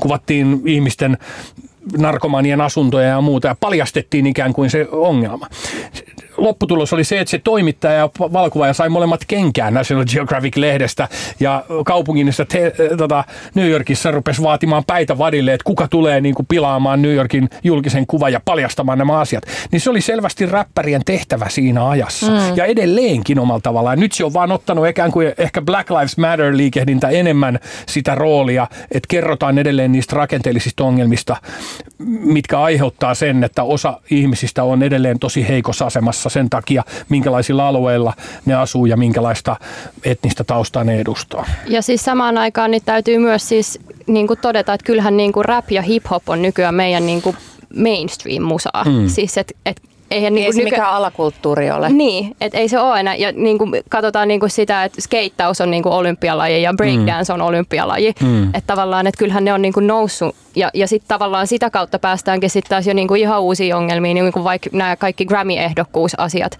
siitä, että kuinka niin kuin mulle se näyttäytyy siis niin, että, että se mitä musaat sä teet, niin että mihin kategoriaan sut laitetaan, niin se riippuu ihan tasan tarkkaan sun. Siis että jos sä oot valkoinen artisti, jos sä oot niin Post Malone, niin sä voit olla ihan missä tahansa kategoriassa. Mm-hmm. Kun sä oot niin kuin Tyler the Creator, niin, niin sä oot sä urban. Lainausmerkeissä urban, joo. Kyllä. Et ehkä tässä yksi, mikä kanssa, niin kuin, musta tuntuu, että tässä ajassa myös vähän niin kuin ylikorostetaankin jopa tätä niin kuin, varsinkin musiikin niin kuin sosiaalista tai kulttuurista aspektia. Et täytyy aina muistaa kuitenkin, väittäisin jopa, että edelleen valtaosa musiikin kuluttajista ja kuuntelijoista kuitenkin tekee sitä niin kuin, saadakseen omaa mielihyvää niin kuin hedonistisesti tai eskapismi, eskapismia harrastaakseen tai mitä mm. vaan. Et itse kuuntelen metallimusiikkia tai klassista musiikkia tai popmusiikkia tai mitä tahansa. Yleensä vain sen takia, kun ne pidän vaikka kyseistä biisistä tai artistista ja sävelet jo, saa jotain liikkumaan sisällä mm. ja niin poispäin. Että et totta kai kaikissa niin kaik, kaikkien artistien, artistien tekemisissä ja niin kuin totta kai sieltä löytyy sosiaalinen aspekti, kulttuurinen aspekti, mutta ehkä välillä tuntuu vähän, että niitä jopa vähän niin kuin kaivetaan turhankin paljon esille, unohta, sitten joskus unohtaen taas sitten, että mikä se taiteen ydin kuitenkin ehkä sitten on tavallaan niin kuin sen henkilökohtaisen kulutuksen näkökulmasta. En mä väitä, mm. että se olisi niin kuin mitenkään kaikista tärkein tai se keskeisin edes, mutta että tuntuu välillä jäämään sinne keskustelun alle, että tehdään paljon oletuksia, että sinä nyt kun kuuntelet tuota musiikkia tai olet, olet niin silloinhan niin se tarkoittaa myös, että sä olet sellainen ja sä tykkäät hengata tuolla tietyssä seurassa ja mm. muuta. Mutta eihän se niin mene. Mä... Marginalisoitunut väestö on todella heikossa asemassa edelleen Amerikassa ja kaikkialla maailmassa.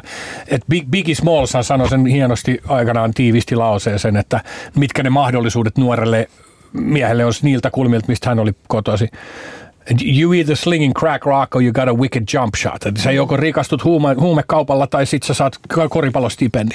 Tähän kuulostaa suorastaan rasistiselta, mutta tämä oli todellisuus vielä 90-luvulla ja edelleen aika monille ne, niin kuin mahdollisuuksia ei ole, jolloin se yhdistyy. Me ollaan tietysti tämmöisiä pullukoita, keski, keski-ikäisiä ja keskiluokkaisia hyvinvoivia räppäreitä täällä Suomessa. Ja suomalaiset räppärit ei ole gettojengi, vaikka niiden nimi on Gettomasa tai, tai Slummikoira mutta, tota, mutta Amerikassa se liittyy todella, se sosiaalinen asema edelleen määrittelee aika paljon ihmisten mahdollisuuksia. Niin, pitäisikö meidän seuraavaksi sitten ruveta puhumaan tota, kulttuurisesta omimisesta ja stereotypisoinnista ja, ja tota, rasismin rajapinnoista, kun suomalaiset räppärit ottaa gangsterrapin niin omakseen ja, ja rupeaa tavallaan inspiroituu siitä, niin onhan siinä omat ongelmalliset puolensa. Niin, että et, onko tuttu teille semmoinen lahtelainen Suomi gangsteräppäri kuin ENRP, eli ei niin reipas poika. Että kyllä siellä on niinku oikeita päihderikollisia ja vankeja, jotka on erittäin niin kuin, hurjaa sen laitapuolella. Sitten niitä on katsottu yli kolme miljoonaa kertaa niitä videoita, että kyllä se niin kuin jotenkin ihmisiä sitten, mutta musta tuntuu, että se puhuttelee vähän niin kuin semmoinen niin kuin true crime podcasti tai semmoinen, että sitten se niin kuin ihmisten mielessä myös, tai alibin lukeminen, että se niin kuin ikään kuin jotenkin samanlaisille aivoalueille sit jotain ihmisiä magnetisoi. Tämmöisessä äh, suht tuoreessa Kosmo, Kosmoksen julkaisemassa Inka Rantakallion ja Heini Strandin toimittamassa Kuka kuuluu kirjoituksia hip-hopista ja feminismistä kirjassa, niin, alla, äh, niin kuin räpin feministisesti orientoituneet tekijät ja fanit mm. ää, puhuvat ja kirjoittavat. Ja siinä on semmoinen niin kuin selkeä teema, missä he kaikki kokevat jollain tavalla ongelmalliseksi sen, että he fanittavat ja operoivat skenessä, joka on niin homofobinen, misogyninen, ää, ulossulkeva, väkivaltaa ihannoiva, seksistinen, ää, ja, ja tota, usein myös rasistinen, mutta silti osittain. se vetää, niin osittain, mm. mutta silti se vetää puoleensa, koska monet, jotka kokevat itsensä ulkopuoliseksi tässä esimerkiksi suomalaisessa yhteiskunnassa, ovat löytäneet sieltä paikkansa näistä kaikista toksisista niin kuin määreistä huolimatta, mm. koska siellä on silti jokin paikka sille ulkopuolisuudelle. Ja tässä varmaan on jotain samaa voi olla vaikka black metalin suhteen, että ihmiset, jotka kokevat itsensä, tai mistä me puhuttiin alkulähetyksessä, että kun kokee itsensä ulkopuoliseksi, ei löydä siitä, niin kuin, siitä isosta porukasta sitä samaistumispintaa ja niitä yhtymäkohtia, niin silloin sä hakeudut jonkun sellaisen mm. parin, josta sä löydät, ja sitten sä pystyt tavallaan mm. elää sen kanssa, että täällä on näitä kaikkia niin kuin, tosi ahdistaviakin juttuja, niin. mutta silti tämä on mun paikka. Niin, Mut, ainakin, ainakin mun, mun sukupolvelle ja monille noilla kirjan kirjoittajista varmasti, niin, niin se, on, se on ollut ennen kaikkea vaihtoehto. Se on ollut marginaalikulttuuri. Mä oon kiinnostunut niin kuin underground-kulttuurista nimeltä hip-hop, enkä mistään valtavista kulttuurista. Mutta kyllähän me varmaan halutaan, että kaikille niille, jotka tuntee itsensä ulkopuoliseksi, niin heille on joku paikka ja joku niin kuin yhteisö. Mm. Mutta voisiko se olla joku niin kuin turvallinen ja rakkaudellinen ja suvaitseva ja yhdenvertainen vai kuuluuko siihen mm. aina se, että silloin kun sä oot marginaalissa, niin sä tarvit sen, sen jonkun, jonkun että se ei, se ei ole niin kuin valtavirran mielestä vaan ok paikka. Niin, näitähän, näitähän voi niin kuin yrittää, yrittää miettiä. Tässä pitäisi olla yksi sosiologi tässä pöydän ympärillä, mutta mun käsityksen mukaan niin kuin sellainen ilmiö ihmisyhteisöissä on niin kuin, niin kuin, niin kuin tiedettä, että ikään kuin syrjityn ryhmän sisällä on erittäin voimakasta syrjintää. Eli ikään kuin sen marginalisoidun ryhmän sisäinen marginalisaatio on todella voimakasta. Ja se näkyy siis afroame, orjien perillis, ovat orjuudesta periytyvän kansanosa. Joo, ja, tai ja siellä sisällä on erittäin voimakas mm. niin tämä toksinen maskuliinisuus kaikki ne piirteineen. Kyllä. Ja sitten se, se on heijastelu. Mutta se kysymys onkin sitten siinä, että kun me otetaan kulttuurista lainaa vastaan, me voidaan löytää myös sieltä hyvin älykkäitä intellektuaalisia ö, niin kuin suuntauksia sieltä skenen sisältä. Niin minkälaisia asioita ikään kuin me adoptoidaan ja otetaan niin kuin omaksemme? Että otetaanko me sitä äkkirikastumisen liturgiaa niin kuin tänne Suomeen, joka on enemmän liitettävissä siihen köyhyyteen ja niihin näköalattomaan tilanteeseen, mikä tietyllä tyypeillä on, on Jenkeissä. Ja, ja sitten otetaanko me näin muita kulttuurisia piirteitä. Kyllä mä muistan, että siitä skenen sisällä on puhuttu jo 2000-luvun alussa, kun me oltiin ikään kuin jakauduttu direhtööreihin ja puunhalaajiin, niin kuin kuuloisesti sanotaan. Niin kyllä me vähän kritisoitiin sitä jonkun tiettyjen DIiden niin kuin räppiklubien niin kuin visuaalista ilmettä, missä on niin kuin naisten takamuksia ja muuta. Että kyllä tietty jengi on niin kuin Suomessa ollut aina silleen vähän, että onko tämä nyt ihan ok. Niin kuin silleen, että kyllä siellä on käyty sitä keskustelua siellä sisällä. Ja pitää muistaa, että se on monimuotoinen se räppi aina ollut. Että tota, tietysti se ison markkinapaikoilla oleva juttu on, on, on tietysti niin kuin, siihen voidaan yhdistää monia näitä piirteitä. Mm. Ja siis kyllähän tietenkin aina niin kuin on sit kyseessä niin kuin ala, alakulttuuri tai joku pienempi niin kuin genre tai mitä vaan, niin tavallaan mitä enemmän sinne sit löytää ihmisiä, jotka vaikka tulisikin sinne sen takia, että ne haluaa olla osa jotain koska he eivät voi olla osa niin kuin normiyhteiskuntaa ja sen pitääkin olla jotenkin paheksuttua, niin kyllä se yleensä se kehitys sitten kuitenkin on jotenkin semmoista, että siellä sisällä aletaan nimenomaan käydä niitä keskusteluja ja aletaan niin kuin kritisoida myös sitä omaa toimintaa, ainakin toivon mukaan. Ja sitten tavallaan se on myös ehkä mun mielestä johtanut siihen, mitä nykyään kutsutaan niin kuin cancel-kulttuuriksi. Että kun joku tekee jotain, mikä ei ole hyväksyttävää, niin sitten se pitää niin kuin cancelata. Mm. Ja musta tuntuu, että se on niinku ymmärretty tosi väärin, koska mulle se kuulostaa myös ajatuksena, että en mä, niinku, mä en kannata semmoista, että joku tekee jonkun virheen ja sitten se niinku cancel ja sitten uutta niinku tilalle, vaan mun mielestä sen pitäisi nimenomaan... kai se virhe olisi tapahtunut hänen ollessaan 20-vuotias tai 30 vuotta sitten. Niin, mm. Mutta et, tai, tai vaikka sillä lailla, että ihminen on jo menehtynyt, niin kuin vaikka mm. Michael Jacksonin tapauksessa, että on tärkeää nostaa niitä asioita esiin, mm. totta kai, ja puhua niistä, mutta et että mikä on niin kuin, tavallaan, tarviiko sen henkilöityä niin kuin sinänsä sitten sen hänen kaiken musiikkinsa siihen hänen yhtenä henkilönä. Mm. Mutta cancel-kulttuurissa niin noin yleisesti, niin tavallaan, että mun mielestä se on ollut myös tosi hyvä, että että niin kuin kritisoidaan asioita ja nostetaan esiin, että hei, että tämä ei ole ok. Ja sitten niin toivon mukaan annetaan sille ihmiselle myös mahdollisuus reflektoida niitä asioita ja sitten sanoo, että olen niin kuin miettinyt ja sitten jos hän palaa parempana, niin sitten tervetuloa mm. takaisin ja jos ei edelleenkään, jos tulee vain joku non-apology tai jotain, niin sitten tavallaan heippa, sitten mm. me voidaan ottaa joku muu tilanne. No, tämähän se on hyvässä ja pahassa, että se vastuu on aina niillä portinvartijoilla, että mitä tässä nyt promotoidaan ja mitä, kuka laitetaan lehden kanteen ja mitä nostetaan. Et siinä mielessä markkinoinnillisesti niin all news is good news aina perinteisesti ollut kuitenkin. Että. Puhutaan hetken kuluttua vielä hetki tapahtumista. Tämä on Musa vai Business?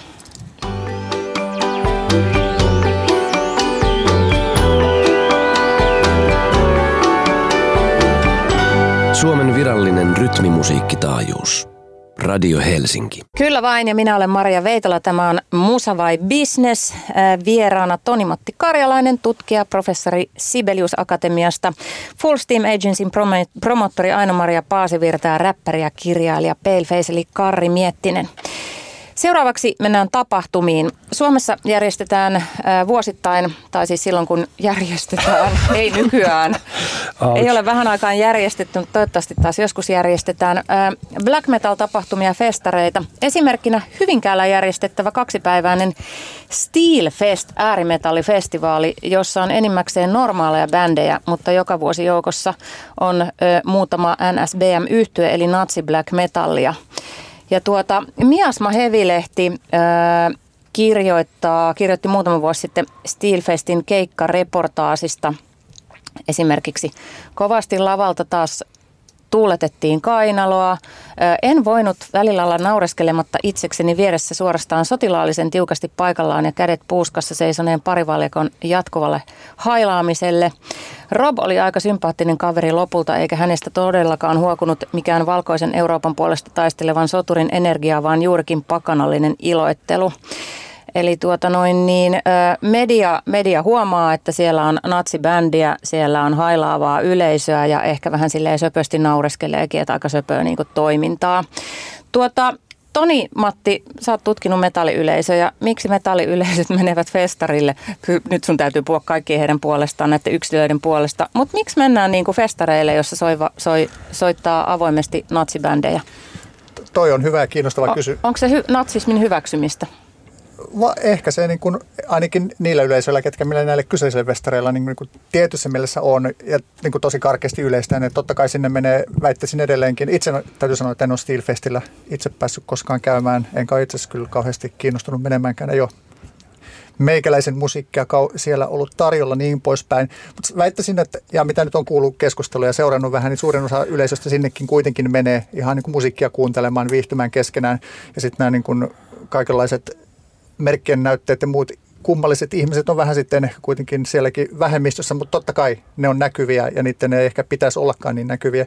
Ja sitä paljon itse asiassa ollaan bändien kanssa puhuttu kanssa tästä teemasta niin kuin ihan suora, suoralla kysymyksellä joskuskin, että jos, jos, niin kuin, jos festareilla soittaa niin kuin ihan avoimesti vaikka NS-natsibändi, niin nousisitko lavalle ja sitten niin valtaosa näistäkin bändeistä, kenen kanssa itse olen keskustellut joskus, jopa kysynyt tänne eksplisiitin, niin sanoisi, että ei, ei missään nimessä, että jos tästä tulisi jotain vinkkiä etukäteen, niin ei kyllä menisi sinne. Mutta totta kai sitten on taas iso joukko näin nä, näköjään bändejä, jotka, niin, jolle se on ihan ok ja sinne mennään. Totta kai tavallaan siinäkin on yksi ehkä tärkeä tekijä, että sit ei nähdä välttämättä kuitenkaan, että se festari sinänsä olisi tai se yleisö olisi sinänsä jotenkin niin kuin taas kerran yleistäen, että kaikki niin kuin meidän yleisöä, vaan että me mennään täyttämään se oma slotti, soittamaan ehkä meillä faneille, tekemään meidän omat juttu. Sitten jos joku toinen tekee siinä vieressä jotain niin kuin epäilyttävää tai ei hyväksyttävää, niin se on, se on vähän niiden ongelma. Ja sitten toi, joo, toi kysymys, että hyväksyykö metalliyhteisö tai miksi hyväksyisi tämän, niin sitten taas täytyy niin kuin tietysti tässä niin kuin sanoa, että tietysti ei ole olemassa mitään yhtenäistä metalliyhteisöä. Taas kerran se on ehkä tämmöinen niin kuin maailman pienoiskoossa, että siellä on kyllä joka lähtöön. Mutta sitten tämä jengi taas, mikä esimerkiksi käy, käy näillä NSPM-keikoilla tai niin kuin kannattaa sitä, varsinkin jos kannattaa myös niin kuin se taustalla olevaa ideologiaa, niin se on totta kai se on sitten niin kuin oma, oma porukkansa ja niitä välillä eksyy tuonne niin kuin muidenkin festareiden yleisöön. Ja on, niin. ja ensimmäinen ajatus itsellä oli, että ylipäätään, että Herra Jumala, että, että tota, järjestetäänkö tämmöisiä festareita, missä niin kuin hailataan avoimesti. Että miten tämä olisi mahdollista, mutta, mutta onhan sitä varmasti niin kuin punkkiskeneessä edelleen. Öö, saahan tuolla niin kuin hailata ymmär, ymmärtääkseni niin kuin Helsingin kaduillakin, tai en mä tiedä, mutta ainakin ne natsit saa mielenosoituksia siellä pitää ja, mm. ja hakaristilippuja liehuttaa. Mutta mut on se jotenkin on se jotenkin pimeätä. Kerro vielä, jos joku kuuntelija ei tiedä, että miten niin kuin heavy metal ja, ja tota kansallissosialismi, kansallissosialismi ylipäätään liittyy yhteen? Se on hyvä kysymys. Se on yksi myös tämmöinen teema, mitä ollaan puhuttu. Että meillä oli tuossa yksikin pari vuotta sitten konferenssissa, taisi, taisi olla joku niin kuin tämmöinen vähän provokatiivinen kysymys, että mikä järkeä on jossain niin kuin natsimetallissa ylipäätänsä. Että tavallaan, että kun siinä on, että totta kai nyt taas kerran riippuu minkälaista metallissa ja mikä on se tematiikka ja mitkä narratiivit siellä on taustalla. Ja tokihan nyt jos mennään niin kuin takaisin vaikka tähän niin kuin alkuperäiseen tai niin kuin norjalaiseen black metalliin, joka nousi sieltä niin kuin taas sitä paikallisuudesta ja ehkä sen oman, oman tavallaan kulttuuritaustan ja sen niin kuin jopa nationalismin korostamisesta niin kuin tietyssä mielessä. Ja siitähän on niin kuin aika yhden askeleen päässä ollaan sitten jo niin kuin vähän arveluttavissa teemoissa. Ja tot, niin kuin totta kai että se on, sinun sävyäry ta- tavallaan, että miten sä toimit ja miten sä laulet ja mi- miten sä itse asiassa tarkoitat ja mikä, minkälainen ideologia sulla on siellä taustalla. Että sä voit niin kuin hyvinkin, olla hyvinkin niin kuin kansallisromanttinen lyrikoissa ulosannissa ja sitten tavallaan, että jos et sä kuitenkaan niin kuin ideologisesti esimerkiksi jaa, jaa tätä niin kuin kansallissosialismin aatetta vaikka, että siinä vaiheessa kun se alkaa olla tavallaan, että ideologia ja se taide alkaa olla niin kuin samassa paketissa, niin siinä sitten tulee ongelma. Sitten kun mennään näiden yleisön puolelle, itse asiassa vaikea sanoa, että pitäisi näitä kyseisikin henkilöitä jututtaa, että nostat sen käden pystyyn, niin on, onko se nyt joku niin kuin typerä läppä, mutta eihän semmoinen voi olla aj- ajattelet sä, No ei todellakaan. Mm. Että ajattelet sä oikeasti asioista, niin mikä, mikä juttu tämä on ja, ja tavallaan, että niin kuin, mihin se nyt liittyy. Ja mm. sanotaan nyt, jos Tuskassa, mikä on niin kuin tosi mainstream-festari, siellä jos joku niin kuin tuulittelisi kainaloita, niin mä luulisin, että se olisi aika, aika nopeasti kyllä ensinnäkin tietysti pois festarialueelta, mutta myös vierustoverit kyllä se, niin kuin veivaisi sen käden aika nopeasti alas. Että mä en usko, että siellä esimerkiksi suvatte sitä ollenkaan. No Aino-Maria Full Steam Agencyn keikkarosterissa on Moon Sorrow-bändi, joka esiintyy Steel Festissä. On siellä lainapissa. Se nyt et hoida Moon Sorrown asioita suoranaisesti, mutta, mutta mua kiinnostaa, että miten se menee kuka sen päättää, että meneekö se bändi sinne? Eli mitä meidän pitäisi nyt vaikka tässä tapauksessa ajatella Moon Sorrowsta? Hyvät, hyväksyvätkö he niin kuin natsismin? kun he menevät menevät festa, festareille, jotka, jos, jotka on niin kuin silleen, tiedetään skenen sisällä, että tämä on tämmöinen niin natsi heavy-myönteinen festivaali? Tota, siis bändi päättää toki, tai bändin management noin niin kuin yleisesti ottaen on aina se, joka tekee sen päätöksen, että missä, missä halutaan esiintyä tai missä ei haluta esiintyä. Että keikkamyyjä saa, saa tarjouksen tapahtumalta tai keikkapaikalta ja välittää sen sitten bändille ja, ja bändi tekee sitten päätöksen. Ja se keikkamyyjä siinä välissä luonnollisestikin niin kuin miettii itsekin asioita, eli meidän tapauksessa niin kyllä meille on niin kuin tärkeää se, että, että me emme edusta natsibändiä ja että me emme niin kuin työskentele natsifestivaalin kanssa. Et se, että jossain tapahtumassa sitten esiintyy joskus bändi, jossa myös on yksittäinen vaikka jäsen bändissä, joka on natsi, ihan hirvittävä ajatus, mutta siis joo, niin, niin se on niin kuin, se on niin kuin tavallaan eri asia se, että onko siellä yksi bändi, jossa on yksi jäsen, joka ajattelee tietyllä tavalla, vai onko se jotenkin julkisesti niin kuin natsifestivaali. Ja niin kuin, että se, eikä niin kuin sillä nyt, että siellä jossain mainoksissa käytetään hakaristeja, mutta sillä että tiedettäisiin selkeästi, että tämä on selkeästi nyt niin kuin Mutta eikö Steelfestistä esimerkiksi tiedetä, että se on festari, jossa jonne buukataan tällaisia bändejä? En mä missään nimessä laittaisi tota leimaa senkään päälle. Totta kai sielläkin on ollut, ollut yksittäisiä tapauksia. Ja sitten Moonsoro on niin hyvä esimerkki sattuneessa jos tiedän itsekin bändin kohtalaisen hyvin ja tiedän myös tyypit bändissä. Me ollaan puhuttu tästä, että he on joskus esimerkiksi ulkomailla ajautunut festareille, jossa on ollut niin kuin aika avoin natsimeininki joko yleisön puolesta tai sitten siinä niin kuin vieressä lavalla on veivannut joku kyseinen orkesteri. Ja heidät on sitten liitetty kanssa tähän, että oletteko tekin nyt sama porukkaa. Ja sitten ne on vähän niin hyvin jopa pöyristyneitä tyypit siitä, että niin kuin, miten tätä voidaan tulkita näin, että niin kuin heidän musiikki ja heidän niin kuin ajatukset, hänen, niin kuin, ne on hyvin kaukana niin kuin tästä aatemaailmasta, että se on jotenkin, he, heitä vaan hämmästyttää just se ajatus, että niin kuin, mikä tässä nyt on. Mutta sitten taas saman hengenveto on totta kai, että jos heiltäkin kysyisi, että jos niin kuin, siinä olisi avoimesti kansallissosialistinen bändi soittamassa vaikka ennen teidän slottia, menisittekö lavalle, niin mun veikkaus on kyllä, että jos se olisi tiedossa, niin luultavasti ei, ei menisi. Mutta sitten taas se on niin kuin isompi keskustelu taas kerran managerin, promottorin, festarin ja kaikkien näiden.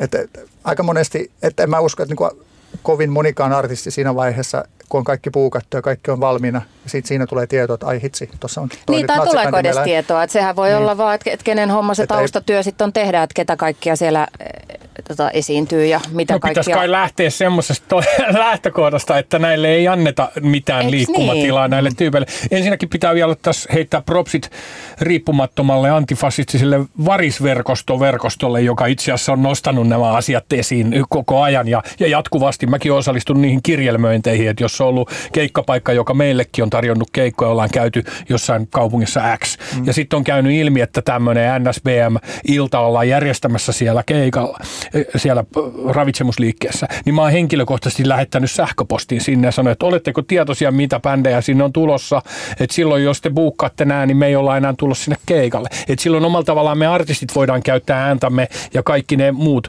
Että eihän, eihän sellaisesta olettamuksesta voi niin lähteä liikkeelle, että ettäkö ei olisi selvää, mitä nämä bändit edustaa. Että se, mutta myöskään mm. ei voi niinku lähteä tavallaan semmoisesta olettamuksesta mun mielestä, että lähdetään siitä, että kaikkialla on jotain ikävää ja sitä pitää niinku skautata ennakkoon ja katsoa, että eihän täällä nyt varmasti ole hei niitä natseja missään.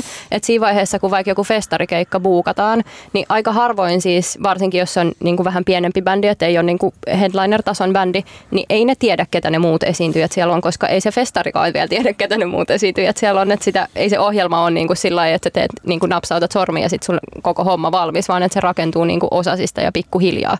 Ja tavallaan, että sitten totta kai se on toivottavaa, että siinä vaiheessa, kun joku koko ohjelma tulee niin kuin esiin ja siellä on jotain tosi niin kuin oikeasti kyseenalaista tai niin kuin suorastaan rikollista, että joku siihen reagoi. Ja se joku on sitten joko niin kuin se bändi itse tai sen bändin edustaja. Mutta et, et ei se myöskään, niin kuin, en, en sano, etteikö niin kuin pitäisi kantaa vastuuta, mutta mutta aika harvoin niin kuin ehkä myöskään välttämättä siinä vaiheessa, kun ollaan myyty kokonainen vaikka festarikiertue, niin käydään katsoa, että mitkä ne lainapit sitten on lopulta kullakin festarilla, vaan ollaan tyytyväisiä siihen, että se oma bändi on siellä ja niin kuin Kyllä. sit eteenpäin. Mm. Just näin. Ja täh- Niin se vastuu on silloin sillä festarijärkärillä. Niin, Niin, niin nimenomaan. niin? Siis kyllä, siis, just, siis se, joka sen ohjelman ja se, joka sen niin kuin, kyseenalaisen artistin tuo esiintymään, niin sillä on siis luonnollisesti vastuu. Tietenkin. Tossakin, tossakin voi tulla yllätyksiä. Yksi tu- tulee mieleen niin kuin yksi no, vanhassa töissä, työssäni erästä opinnäytettä ohjasin ja se tehtiin niin kuin niin kuin black metal festivaareista Tikkurilassa muistaakseni. Ja hän oli itse, tai niin kuin tämä porukka oli ollut järjestämässä tätä festaria. Eikä heillä niin kuin ollut, se, se, oli tämmöinen todella, todella UG-festari, että se nyt tuli, oli siellä vähän nimekkäämpää, mutta aika paljon niin kuin tuntemattomia bändejä, niin kuin pikkubändejä. Ja se tuli itse asiassa aika suurena yllätyksenä heille järjestäjinä sitten, kun se tapahtuma oli käynnissä. Että täällä on niin kuin oikeasti niin kuin iso joukko tämmöistä perseilyä käynnissä, että mitäs me nyt tehdään ja pitäisikö niin kuin vetää töpseli seinästä niin kuin, mitä, no, mitä he teki? En mä muista sitä tarkemmin sitä tapausta, että kyllä jotenkin sitten Toi kärvistelee. on hyvä, että vetää, vetää stöpselin seinästä. Katso sen läpi, se on se että ehkä se, oli, joo, ehkä se olisi ollut vähän Mut jopa siis- vaarallista heille itsellekin siinä vaiheessa, että se oli jotenkin kummallista. Kyllähän tuollaista niinku harmaata aluetta on tosi paljon niinku just se, että et edustaako joku bändi jotain asiaa vai onko siinä bändissä joku yksi jäsen, joka edustaa jotain asiaa. Et se, semmoista on myös tosi vaikea välttämättä saada selville mm. ja ylipäätään niin kuin päästä, ja siis jos nyt ei puhuta niin kuin mistään natsismista, vaan jostain niin kuin vähän kevyemmästä jutusta, niin, niin kuin maailman isoimpia bändejä, niin System of a Down, niin niillä on niin kuin koko niiden ura rakentuu semmoiselle niin vassarimeiningille ja nyt niiden rumpali on niin Trump-kannattaja. Mm. Et, ja ja niin kuin, et ei kukaan ole sanomassa niin kuin sitten, että koko Soad pitää nyt niin kuin poistaa. Eikös heavy bändi Iced Earthin, oliko se lauleja vai? Joo, just me meinasin tulla, tulla tähän, niin kun hän oli yksi näistä Capitol-riehujista ja se niin kuin myös huomattiin metalliyhteisössä aika lailla. Ja sitten niin kuin siellä tuli aika kategorinen, että ei kiitos. Sanouduttiin irti ja, Joo, hän, ja- hän erotettiin bändistä. Joo, ja kaikki, Joo. kaikki irtisanoutui siitä toiminnassa. Mutta Niin- siellä oli myös muita tunnettuja artisteja, jotka on vierailleet myös Suomessa. Nyt en saa hän Se on yhden, totta, mäkään yhden en kaverin muista. nimeä mieleen, mutta, No. mutta tämä on jännä. No, mikä sen kaverin nimi nyt on? Äh. En mä muista. No, mutta äh, ja sitten, no hei, mennään Blockfestiin, koska siellä Yes. säkin oot Paleface esiintynyt. Äh, eli onhan näitä kyseenalaisia vieraita riittänyt muun muassa Blockfestiin ja Weekendiin asti. Ja tota, Blockfest, Blockfestin niin virallinen statement on näin. Blockfest ei ole koskaan hyväksynyt rasismia eikä hyväksy sitä tulevaisuudessakaan. Tapahtuma on ensimmäisestä järjestysvuodesta lähtien noudattanut johdonmukaista linjaa pyrkien yhdistämään erilaisia ihmisiä esittelemällä hip-hop-kulttuuria niin meiltä kuin maailmaltakin mahdollisimman monesta eri näkökulmasta. Meillä on nollatoleranssi väkivaltaa ja aggressiivista käytöstä kohtaan. Ja sitten kuitenkin esiintyjälistassa on ollut aika kontroversaaleja hahmoja. Yksi surullisen kuuluisa tapaus on tämä Tekashi 69, joka oli Weekendissäkin ja, ja tuota, jäi sitten kiinni lapsiin sekaantumisesta ja myöhemmin muun muassa rahanpesu, huume- ja ampuma-ase rikoksista. Että ei se nollatoleranssi aina pidä. Miten, tota, miten Kari, miten sinä palefaceina skannaat, kun käyt isoissa hip-hop-tapahtumissa esimerkiksi, että mit, minkälaista artistia siellä on? No terveisiä ensinnäkin Blockfestiin, että mua ei ole kutsuttu sinne moneen vuoteen tässä. Eikö? Ei, tota, mutta, Mistä se johtuu? ehkä mä oon yli-ikäinen jo sille yleisölle. Ei, ei. Tota, terveisiä vaan sinne. Mutta tota, enkä ole ollut näillä mainit, näinä mainittuna vuosina siinä. Mutta mulla on hyvä diili mun pitkäaikaisen keikkamyyjän Peurasamin kanssa. Me ollaan keskusteltu asioista ja esimerkiksi sellaisista sponsoreista, jota mä en itse sulata. Yhden ainoan kerran on tapahtunut sellainen, että mä oon mennyt keikalle, tota, jossa onkin ollut yksi vedonlyöntiyhtiö siis pääsponsorina. Ja mä näen, mä, mä, mä tunnistan ja tiedän peliongelman todellisen niin kuin, todelliset kasvot. Ja mä en halua olla uhkapelifirmojen kanssa tekemisissä. Se ei kuulu mulle. Niin tota, siellä me tehtiin sitten niin, että me oltiin vika esiintyä, niin me otettiin ne sen lavan sponsorin tunnukset sieltä alas meidän keikan Tuliko ajaksi sanomista? sitten. No joo, tietysti, koska ne oli sitten varmaan sopineet, mutta myöskään mä en olisi suostunut esittää sitä keikkaa niin, niin että tota, me oltaisiin esiinnytty se, siellä niin kuin meidän PAn ja tota, soittokamujen takana olisi ollut tämmöisen pelifirman tota, logoja. Se nyt on melko kesy juttu, mutta se on eettinen valinta mulle, että mä en, mä en niin kuin, musta se ei ole ok. Niin tä, tä, me ollaan, meillä on aika selvä peli mun keikkamyyjän kanssa siinä, minkälaiset enkä mä lähtisi nyt välttämättä johonkin öljyteollisuuden sponsoroimiin tapahtumiin tai johonkin muihin. Nämä nyt tietysti voi vaikeuttaa mun uraa artistina. Itse asiassa hyvin nuorena tulisialuisena palefaceina, niin kerran järjestettiin tuolla tota, ö, Puhdaselämä lapselle konsertissa selkkaus, koska Chiquita Banaani oli sen konsertin pääsponsorina ja mä, mä, mä oon ollut hirveän kiinnostunut aina, aina tota myös paitsi työläisten oikeuksista, niin myös sademetsistä ja antikolonialismisesta aktivismista, niin me tehtiin sitten sellaiset tota, spreijattiin semmoiset banaanit, jotka oli punaisten liikennemerkkien keskellä ja tota noin, niin sitten mä yhden biisin vedettyänä niin sitten sille jäähallille täynnä lapsia, niin selitin, että tiedättekö mikä on banaanivaltio? Ja kerroin lyhyesti, että minkä takia banaanit voi olla niin, niin halvoissa hinnoissa. Tota, öö...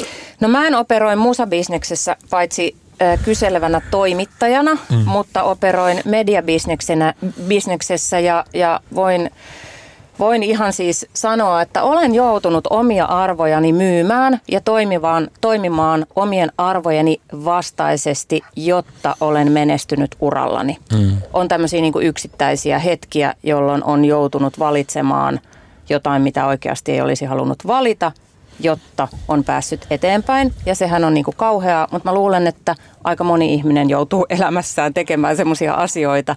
Niin osaatteko sanoa, osaatteko sanoa omilta työuriltanne tai sitten niin kuin musiikin vaikka kuluttajana ja kuuntelijana ja, ja tota, Karri, nyt, Karri nyt esiintyjänä kiinnostaa, mutta semmoisia hetkiä, jolloin on toiminut omien arvojen vastaisesti tai hyväksynyt tai jotenkin niin kuin katsonut sormien läpi vain, jotta olisi kivaa tai pääsisi nauttimaan tai tulisi massiin. No ehkä mä oon ollut joskus sellaisessa festarilainapissa tai päätynyt sellaiselle posse-trackille, jossa on artisti, jonka kanssa mä en muuten tekisi yhteistyötä. Ja miksi et tekisi yhteistyötä? No varmaan jostain arvo, arvokysymyksistä, arvosyistä, että tämä tyyppi heittää sellaista läppää, että mä oon että ei vittu. Mutta nämä on sitten taas sellaisia juttuja, että mä oon mennyt studioon ja heittänyt oman, oman värssyn tuottajalle, joka on sitten koonnut sen biisin läjää ja sitten mä oon saanut masteriin, jossa tota, mä oon tämmöisessä biisissä mukana jonkun sellaisen tyypin kanssa, joka mun mielestä ei kuulu mun omiin suosikkeihin tai, tai, tai, tai sitten siinä on joku ristiriita. Näissä tapauksissa mä en kerran on jättäytynyt yhdestä biisistä pois, mutta tyypillisesti mä oon sitten antanut sen, antanut sen mennä. Täällä mulla on ehkä sillä ammattis, niin kuin yliopisto- ja tutkimuksen kannalta niin kuin eri, kaikenlaista projektia on tarjottu, varsinkin mun edellisessä elämässä, joka liittyy enemmän niin kuluttajatuotteisiin ja sen tutkimiseen, muotoiluun niin poispäin. Niin kuin tulee heti mieleen vaikkapa joskus meillä tarjottu jotain niin kuin asetteollisuuden projektia, ei kiitos. Sitten itse mulle on tarvittu niin kuin, tätä niin kuin lihateollisuuden projektia, ei kiitos. Ja tästä myös, niin kuin, myös pieni aasinsilta niin tuohon metalliyhteisön, uskokaa tai älkää, esimerkiksi niin kuin vegaanien määrä tällä hetkellä metalliyhteisössä niin kuin sekä artisteissa että yleisössä se on niin kuin hämmästyttävän suuri. Ja tuli just tähän niin lavapressissä, mä niin parinkin bändin kanssa aikoinaan jutellut, että mitäpä jos samassa lainapissa olisi vaikka joku Vatainin tyyppinen ruotsalainen bändi, joka niin kuin tyyliin niin kuin viljelee niin kuin sianpäitä. Maailman pahanhajuisin bändi. Lavallaan, niin sanoit niin kuin ehdottomasti ei, ei niin kuin menisi lähellekään kyseistä festaria. Ja niin kuin vastaavaa niin kuin, mutta niin yksi, jos, mut... yksi esimerkki tästä mm. ja sitten niin ehkä kuluttajana kanssa mä mietin, että mulla on ehkä sillä niin kuin yksi semmoinen haasteellinen on ehkä mun koko niin kuin musiikkidikkaus alkoi tuolta vahvasti 80-luvun tukkametallista. Siellä kun mietittiin niin kuin Mötley Crue ja Ratit ja Waspit, Poisonit, niin poispäin. On siellä paljon tiedostavaa kamaakin niin sanotusti, mutta se on aika lailla niin kuin misogynistä ja niin kuin naista esiinnystävää niin kuin, ja tämmöistä niin kuin perinteistä sex, drugs and rock and roll mm. tyyppistä estetiikkaa. Eihän sitä niin kuin kymmenenvuotiaana esiin kiinnittänyt mitään huomiota sinänsä, että niin kuin se oli vain jotain niin kuin visuaalista tai hassua ja kummallista, mutta nyt sitä ajattelu jälkeenpäin ja varsinkin kun lukee jotain vaikka niin Mötley Cruen biografiaa Dirttiä, se on ihan niin kuin järkyttävää kamaa, miten ne on niin kuin naisia hyväksi käyttäneet. Siinä on pikkasen sellainen, että niin kuin pystyykö dikkailemaan ja sanotaan nyt, että kyllä niistä triffeistä ja biiseistä edelleen niin dikkailen kovasti, mutta en mä ehkä niin kuin sanot, kahville lähtisi näidenkään tyyppien kanssa enää tänä päivänä. Olen kyllä joskus tavannut ihan ok tyyppi olivat siinä tapaamisessa. Mut sitten, niin Ai vasta- nyt, koska olet mies. Ehkä, joo, tämä oli paha. Mutta siis niin. vastaava, että jos mä nyt esimerkiksi nyt tällaisella niin kuin eläinoikeuksien vankkumattoman kannattajana, että jos, jos olisi bändi, joka niin kuin olisi niin kuin tosi vastaan sitä, niin kyllä mä varmasti kävelisin niin kuin keikalta pois tai sitten en niin kuin lähtisi kuuntelemaankaan, jos, jos se olisi tiedossa etukäteen, mutta onneksi semmoisia nyt ei juurikaan tule enää tänä päivänä vastaan. Aino-Maria, milloin olet joutunut toimimaan arvojesi vastaisesti musabisneksessä tai musan kuluttajana? Tota, kyllähän mä varmaan siis niin kuin ihan siis viikoittain joudun tekemään töitä ihmisten kanssa, jotka, jotka ei mun mielestä edusta sellaisia arvoja, joita mä haluaisin edustettavan. Mutta ne on niitä valta-asetelmia, joita, joita niin kuin muutetaan hiljalleen. Mutta kyllä mä oon siis myös esimerkiksi niin kuin sit ihan artistien suhteen, niin olen kieltäytynyt työskentelemästä tiettyjen artistien kanssa. On sanonut, että tämä menee nyt niin paljon niin kuin vastoin mun omaa moraalikäsitystä, että en, mä, en, en halua niin kuin tehdä tällaista. Esimerkiksi kerro vähän, että mi, minkälaisessa asiassa? No sanotaanko, että hänet on siis mainittu tämän lähetyksen aikana, tämä Se, kyseinen okay. artisti esimerkiksi. Okay. Eli siis niin kuin, seksuaalista hyväksikäyttöä ja näin. Mutta se, sehän on niinku siis tosi mun mielestä mielenkiintoinen kysymys, että mitkä, mikä on niinku se oma moraalikompassi, jonka mm. perusteella toimii ja missä asioissa on valmis joustamaan ja missä ei. Että onko se niinku sillä että jos joku on tehnyt jotain rikollista, niin se on niinku automaattisesti väärin ja sitten alat katsoa, että mikä kaikki onkaan rikollista ja mikä on rikollista Suomessa ja mikä on rikollista jossain muualla ja niinku, että onko vaikka niinku päihderikollisuus verrattavissa talousrikokseen ja onko talousrikos verrattavissa seksuaalirikokseen ja niinku kaikkea tällaista. Että se niinku, se, mikä on niin kuin mun mielestä hyvää tässä ajassa, on se, että ihmiset on niin kuin selkeästi alkanut miettiä siis ylipäätään enemmän noita asioita ja joutuu niin kuin toimimaan myös sen oman niin kuin moraalikompassin myötä. Ja, ja sen ei tarvitse myöskään olla aina niin kuin tosi isoja ja maailmaa mullistavia asioita, vaan ihan se, että miten sä vaikka niin kuin itse toimit sun omassa niin kuin työssä tavallaan niin kuin päivittäiselläkin tasolla. Että kenelle sä, niin kuin, ketä sä lähestyt jonkun asian suhteen, että lähestyykö sä niin kuin, tavallaan lähtökohtaisesti aina sitä isointa pomoa vai haluatko vaikka lähestyä jotain niin kuin naispuolista assaria, joka voi viedä sitä asiaa sitten eteenpäin? Ja niin kuin näin nyt sanoin stereotyyppisesti, että se mm. assari nyt sattuisi olemaan nainen, mutta siis mm. tavallaan sillä lailla, että, niin, tavallaan, että miten sä itse toimit. Kyllä se musabisneksessä usein on niin, että ne isot pomot on miehiä ja assarit naisia vielä hetken aikaa. Niin. Mutta ei ole kauan. Se muuttuu koko yes. ajan. Ja onhan tässä aina se näkökulma myös, että, että varsinkin kun valitset kenen kanssa teet töitä tai minkälaisia projekteja, niin että jokuhan ne tekisi joka tapauksessa, niin tavallaan ehkä joskus se voi olla vähän niin kuin naivikin näkö, näkökulma, mutta ehkä sellainen niin kuin ajatus, että ehkä sen niin kuin projektin kautta tai vaikka niin kuin osallistumalla tiettyille festivaaleille joku artisti voi niin kuin tuoda vähän muunlaista ajatusta mm. siihen, niin, niin sanotusti mm, puhua järkeä kyllä. näille ihmisille, koska sitten ne valitsisi ehkä jonkun samanmielisen ihmisen, joka sitten niin kuin mm. tavallaan se ei veisi, veisi siinä mielessä sitä niin kuin keskustelua ainakaan yhtään eteenpäin. Että sekin on hyvä aina muistaa, että niin kuin kategorisesti kieltäytymiselläkin on, on, on sitten negatiiviset puolensa. Musta oli todella hyvä vastaus. Mä just tämä tämmöinen, että asiat muuttuu kyllä hitaasti, mutta se vaatii, vaatii niin kuin meiltä valintoja. Sille, tämän, tämän saman kysymyksenä voisi esittää isommassa kuvassa vaikka suhteessa ilmastonmuutokseen, että kuka nyt on oikeasti valmis tekemään valintoja omassa elämässään tässä tilanteessa. Et, ja, ja, ja minkä takia ei ole. Ja paremminkin niin päin, että miten ihmiset suostuvat näin myöntäsukaisesti nyt edelleen koko ajan niin kuin noudattamaan tätä suurta tuhon tuhon, tuhon niin vääjäämättömää tuhoa kohti menevää järjestelmää. Että nämähän on niin kuin tällaisia isoja moraalisia kysymyksiä sitten. Mutta aika monet, meillähän on joku semmoinen niin ihminen on niin kuin mukavuuden haluinen ja mehän ollaan vähän semmoinen, hakeudutaan semmoiselle omalle comfort zoneille ja turvavyöhykkeelle, ettei meidän tarvitsisi miettiä liian ahdistavia asioita tai mä nyt vaan tässä kulutan. Mutta se onkin niin kuin yllättävän, niin jokaisella muuvilla on merkitys niin kuin siinä mielessä. On ja nimenomaan muuvilla, että, että se, että kutsuu itseään vaikka antirasistiksi tai f- feministiksi, niin se ei oikeastaan merkitse yhtään mitään, että se vasta sitten merkitsee, kun tekee semmoisia konkreettisia valintoja ja toimii niiden asioiden mukaisesti. Hei, kiitos loistavasta keskustelusta. Se ei ollut helppo, mutta se oli mahtava. Tota, Tämä oli hieno juhlapäivän keskustelu. En mä tiedä, niin kuin, ratkaistiinko me yhtään maailman ongelmaa, mutta ainakin me pohdittiin, että, että minkälainen tämä, tämä tota, musabisnes joiltain osilta on. Tuota, viimeinen klassinen kysymys tässä ohjelmassa, se kuuluu näin. Musa vai business? Aino Maria saa aloittaa. Musa vai business? Joo. Musa. Aina. Yes. Sanoo bisneksen puolelta ihminen, jee. Toni Matti. Musa, musa. Musa, musa. Nyt. Musa. Mus, ilman musa ei olisi bisnestäkään. Mm. Loistavaa. Kiitos teille vieraat. Kiitos hienosta keskustelusta ja Musa vai Business Radio Helsingissä maanantaisin kello 17 ja podcastina silloin kun se sulle parhaiten sopii. Heippa!